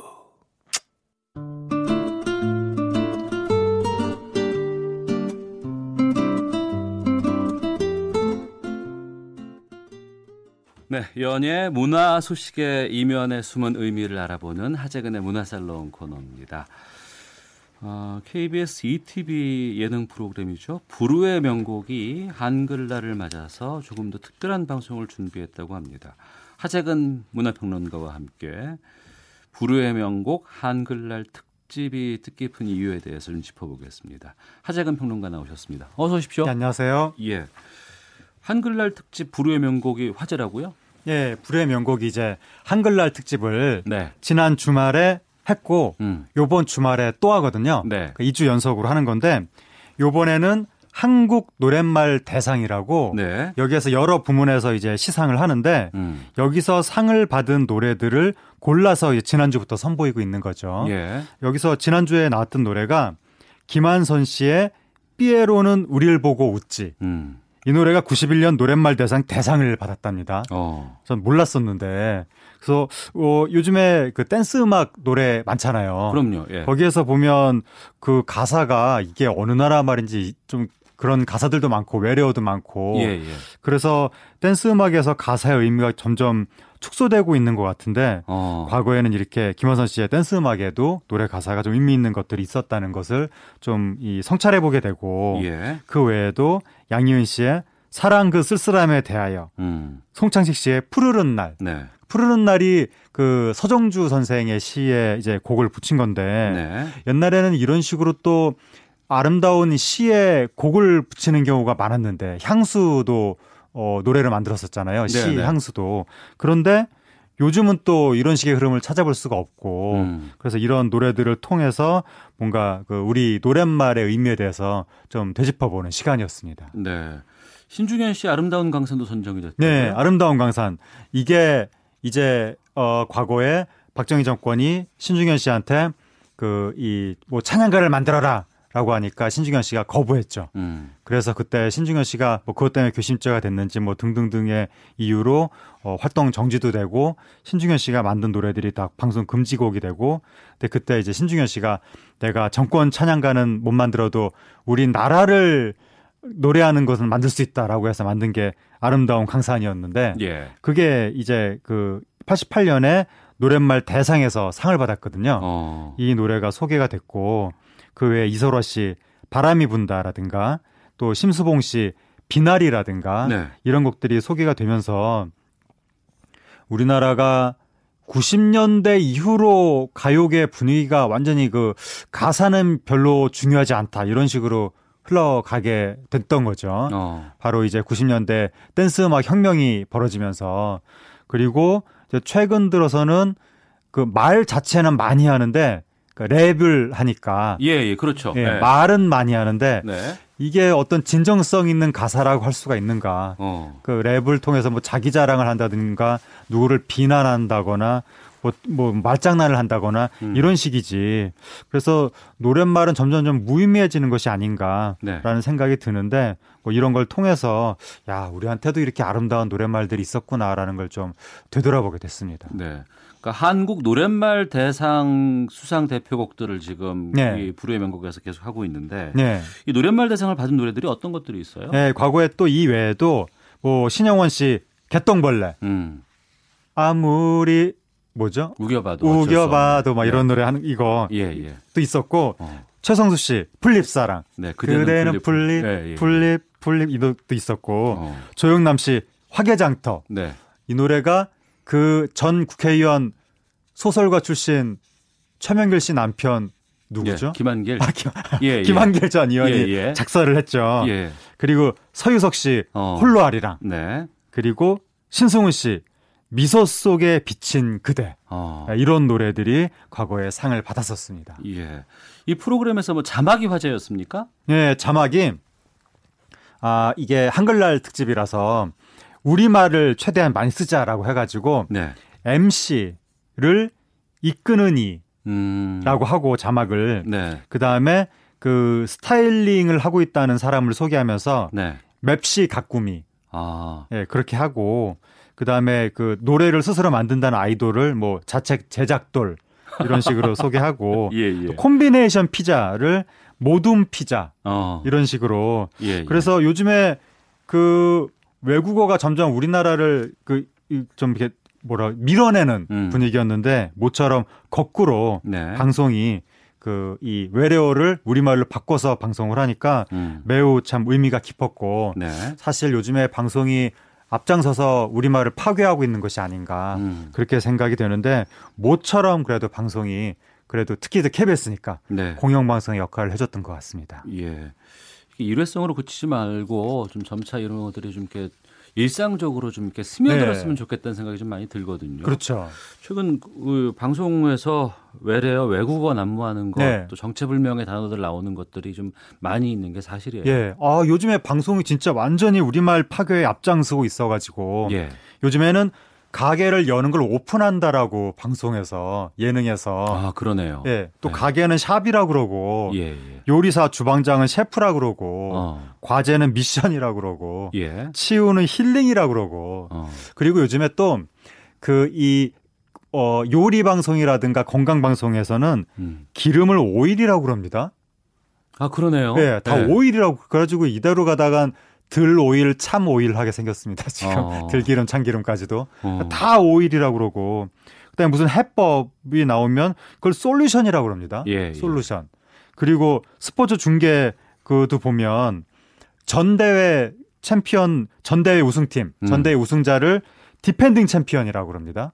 맞습니다. 네. 예. 어느 날 갑자기 이런 말들을 시작하고 쓰고 있거든요. 음. 그리고 또 미용사를 헤어 디자이너라고 그러고 네. 그리고 그 또 뭐 미용 방송하는 사람들을 beauty creator라고 그러고 어. 미용 행사를 뷰티 콘서트라고 그러고 결혼은 wedding이라고 그럽니다. 어. 그러니까 너무 이상한 일들이 막 벌어지고 있는데 하여튼 뭐 예능 저기 뭐야 뭐 저기 어 뭐 중계 프로그램 할 것 없이 지금 외래어가 범람하고 있습니다. 예. 좀 바로잡기 위해서 좀 저희들도 좀 스스로 좀 노력을 좀 해야 될 것 같고요. 네. 자, 하재근의 문화살롱 코너 함께하고 계시는데요. 이번에는 어, 세계 팝의 심장입니다. 뉴욕을 뒤흔든 방탄소년단. 이 방탄소년단은 어, 세계적인 그 스타지만 한글과 한류 확산에 기여해서 최연소로 화관 문화환장 문화 훈장을 받는다고 해요. 예. 이번에 최연서 문화훈장을 받게 됐죠. 예. 그 화관 문화훈장이 이제 다섯 단계가 있는데 음. 화관 문화훈장이 5단계 제일 낮은 등급이고 예. 어 두 이번째 두 번째 높은 응관 문화훈장 같은 경우 이번에 이순재 씨가 받는데 근데 이 문화훈장이 보통은 15년 이상의 경력이 있어야 어, 수여가 되는데 네. 어, 특례도 있다고 합니다. 어. 근데 이제 방탄소년단 같은 경우에는 워낙에 혁혁한 그 세계의 한국 음악과 한국어, 음. 한글을 알리는 어, 공을 세웠기 때문에 그 그것을 인정해서 요번에 이례적으로 네. 최연서 문화원장을 시, 어, 수여하기로 의결했습니다. 예. 이 방탄소년단이 우리말 으뜸 알림이로도 선정이 됐어요? 네, 이게 그 우리말 살리는 결의 모임에서 선정을 했는데 예. 방탄소년단의 노래를 통해서 어. 지금 전 세계에서 한국어를 배우자 예. 이런 열풍이 일어나고 있기 때문에 또 그 공을 인정해서 요번에 또 아이돌 신곡 음. 그 아이돌 노래 가사에 뭐 덩기덕쿵 더러러 뭐 얼쑤 지화자 이런 것들이 들어가거든요. 어. 이거 서양 사람들이 그대로 따라하고 있으니까 네. 이런 점을 인정을 해서 또 우리말 지킴이로 이것도 요 부분을 선정하는 게 요번이 처, 처음이거든요. 요, 이제부터 이제 올 매년 어, 선정을 하게 되는 건데 음. 첫 수상자로 방탄소년단이 선정이 됐습니다. 예. 방탄소년단이 뭐 뉴욕의 대형 스타디움에서 공연도 했다고 하는데 그 이야기도 좀 소개해 주세요. 예, 미국의 뉴욕 메츠라는 야구단이 있는데 알고 있습니다. 예, 예, 예. 그 야구단의 홈구장이 시티필드라는 공연장이거든요. 엄청 큰 데 아니에요? 예, 여기가 한마디로 이런 걸 보고 이제 스타디움이라고 영어로 이야기하는데 예. 그 시티그룹이라고 미국의 유명한 금융그룹 있잖아요. 예, 예. 거기에서 1년에 한 200 몇십억 주고 이제 이름을 우리 이름을 여기다 붙여달라고 해서 시티필드가 된 건데 음. 여기가 하여튼 그 엄청난 운동 경기장이고 이렇게 대규모 운동 경기장에서 미국에서 한국인이 콘서트 한 것은 이번이 최초고 음. 이렇게 대형 운동 경기장에서 어, 공연을 하는 게 세계적인 톱스타의 어떤 증명이거든요. 네. 그래서 이 시티필드만 하더라도 과거에 비틀즈 폴 맥카트니, 뭐 비욘세, 음. 레이디 가가 이런 가수들이 공연을 했었는데 네. 이번에 방탄소년단이 여기서 공연을 했는데 미국 톱스타도 여기서 매진을 잘 못 시키는데 방탄소년단은 그 이 표를 팔자마자 바로 매진이 됐고 아 매진됐어요? 네, 바로 어. 매진 한 10분인가 20분인가 만에 바로 매진이 됐고 예. 어, 안표 가격이 10배 정도로 치솟고 음. 어, 당일날 뉴욕시에서 이 공연장에 가게 해주기 위해서 지하철을 특별 편성으로 추가 편성을 했고 예, 거기 한글 안내 포스터가 나붙었다고 합니다. 예. 예 그리고 또그 예를 들어서 미국의 포브스, 뭐 뉴욕 타임스 뭐 이런 것들이 이런 잡 어, 매체들이 이번 공연을 대서특필할 정도로 음. 지금 미국에서도 굉장히 큰 화제가 됐습니다. 네. 저희 원고에도 world tour라고 되어 있는데 이건 순회 공연으로 제가 순화를 예. 해야 될것 네. 같은데 요즘에는 그래서 저도 자꾸 우리말 자꾸 잊어버리고 하도 영어를 많이 쓰니까 네. 요즘엔 그래서 순회 공연이라는 말을 저도 거의 잊어버릴 지경이 돼서 그 예전 예전에 참 많이 썼던 단어잖아요. 네. 동남아, 동남아 순회, 순회 공연 많이 네. 했었는데 요즘엔 투어, 월드 투어 다 이런 식으로 예, 그 아, 저도 괴롭습니다. 자꾸 영어를 쓰는 추세가 돼서 순회 공연 규모는 어느 정도였어요? 요번 이제 순회 공연이 지금 현재 하고 있는데 음. 이게 아, 아, 이 세계 9개국 16개 도시에서 33회를 하게 되는데 네. 아, 총 동원 인원 수가 79만 명이고요. 네. 다 매진됐습니다. 아 그래요? 네, 표를 팔자마자 바로 슥슥슥슥 매진이 돼서 어. 이거 규모를 더 크게 크게 했었어야 되는 것이 아니냐. 네. 그러니까 지금 미국에서는 대형 운동장에서 공연을 하고 일본에서는 돔 투어. 음. 일본에서 도쿄돔 같은데 무대에 서면은 뭐 마이클 잭슨이라든가 이런 가수들이 서는 거거든요. 예. 거기에서도 서고 물론 이제 한국 한류 톱스타도 서지만 음. 영국에서도 또 그런 급의 가수들이 서는 무대에 서고 그래서 미국, 유럽, 일본에서 각각 최고의 스타들이 서는 무대에 이제 요번에 방탄소년단이 서면서 요번 이 순회 공연을 성황리에 마치게 되면 그야말로 스타성이 지금보다 한 계단 더 올라가게 되고 음. 그럼 이제 내년에는 연 한 100만 명 이상을 동원하는 어, 순회 공연이 가능하지 않겠느냐 네. 그런 전망이 나오고 있습니다. 네. 정말 엄청난 역할을 하고 있는데 그래서 네. 이제 화관 문화 훈장까지도 지금 받게 되는 것 같은데 네. 여기에 그치지 않고 미국 중학교에서 수업 교재로도 쓰여요? 네, 미국의 이제 어느 중학교에서 선생님이 어, 이 방탄소년단이 요번에 유엔에서 연설한 그 영어를 그 내용을 네. 그대로 썼다는 거죠. 뭐 음. find your name, 그러니까 너의 어, 이름을 발견해라, 음. 뭐 너의 목소리를 찾아라, 그리고 너 자신을 이야기하라. 이거를 이제 칠판에 쓰고 네. 이런 그 뭐 학생들이랑 토론도 하고 그러니까 학생들이 또 방탄소년단의 다른 노래 가사를 또 칠판에 적어서 거기에 화답을 하고 음. 그러니까 이런 식으로 그 방탄소년단이 내고 있는 여러 노래 가사나 그 이야기들이 전 세계 젊은이 10대, 20대들한테 공명을 일으키면서 지구촌 곳곳에서 화제가 되고 있습니다. 알겠습니다. 자, 오늘 한글날 맞아서 불후의 명곡 한글날 특집 그리고 방탄소년단 이야기 나눠봤습니다. 지금까지 문화평론가 하재근 씨와 함께했습니다. 오늘 말씀 고맙습니다. 감사합니다. 예, 한글날 함께하셨습니다. 오태훈의 시사본부 여기서 마치겠습니다. 내일 오후 12시 20분에 다시 인사드리겠습니다. 오태훈이었습니다. 안녕히 계십시오.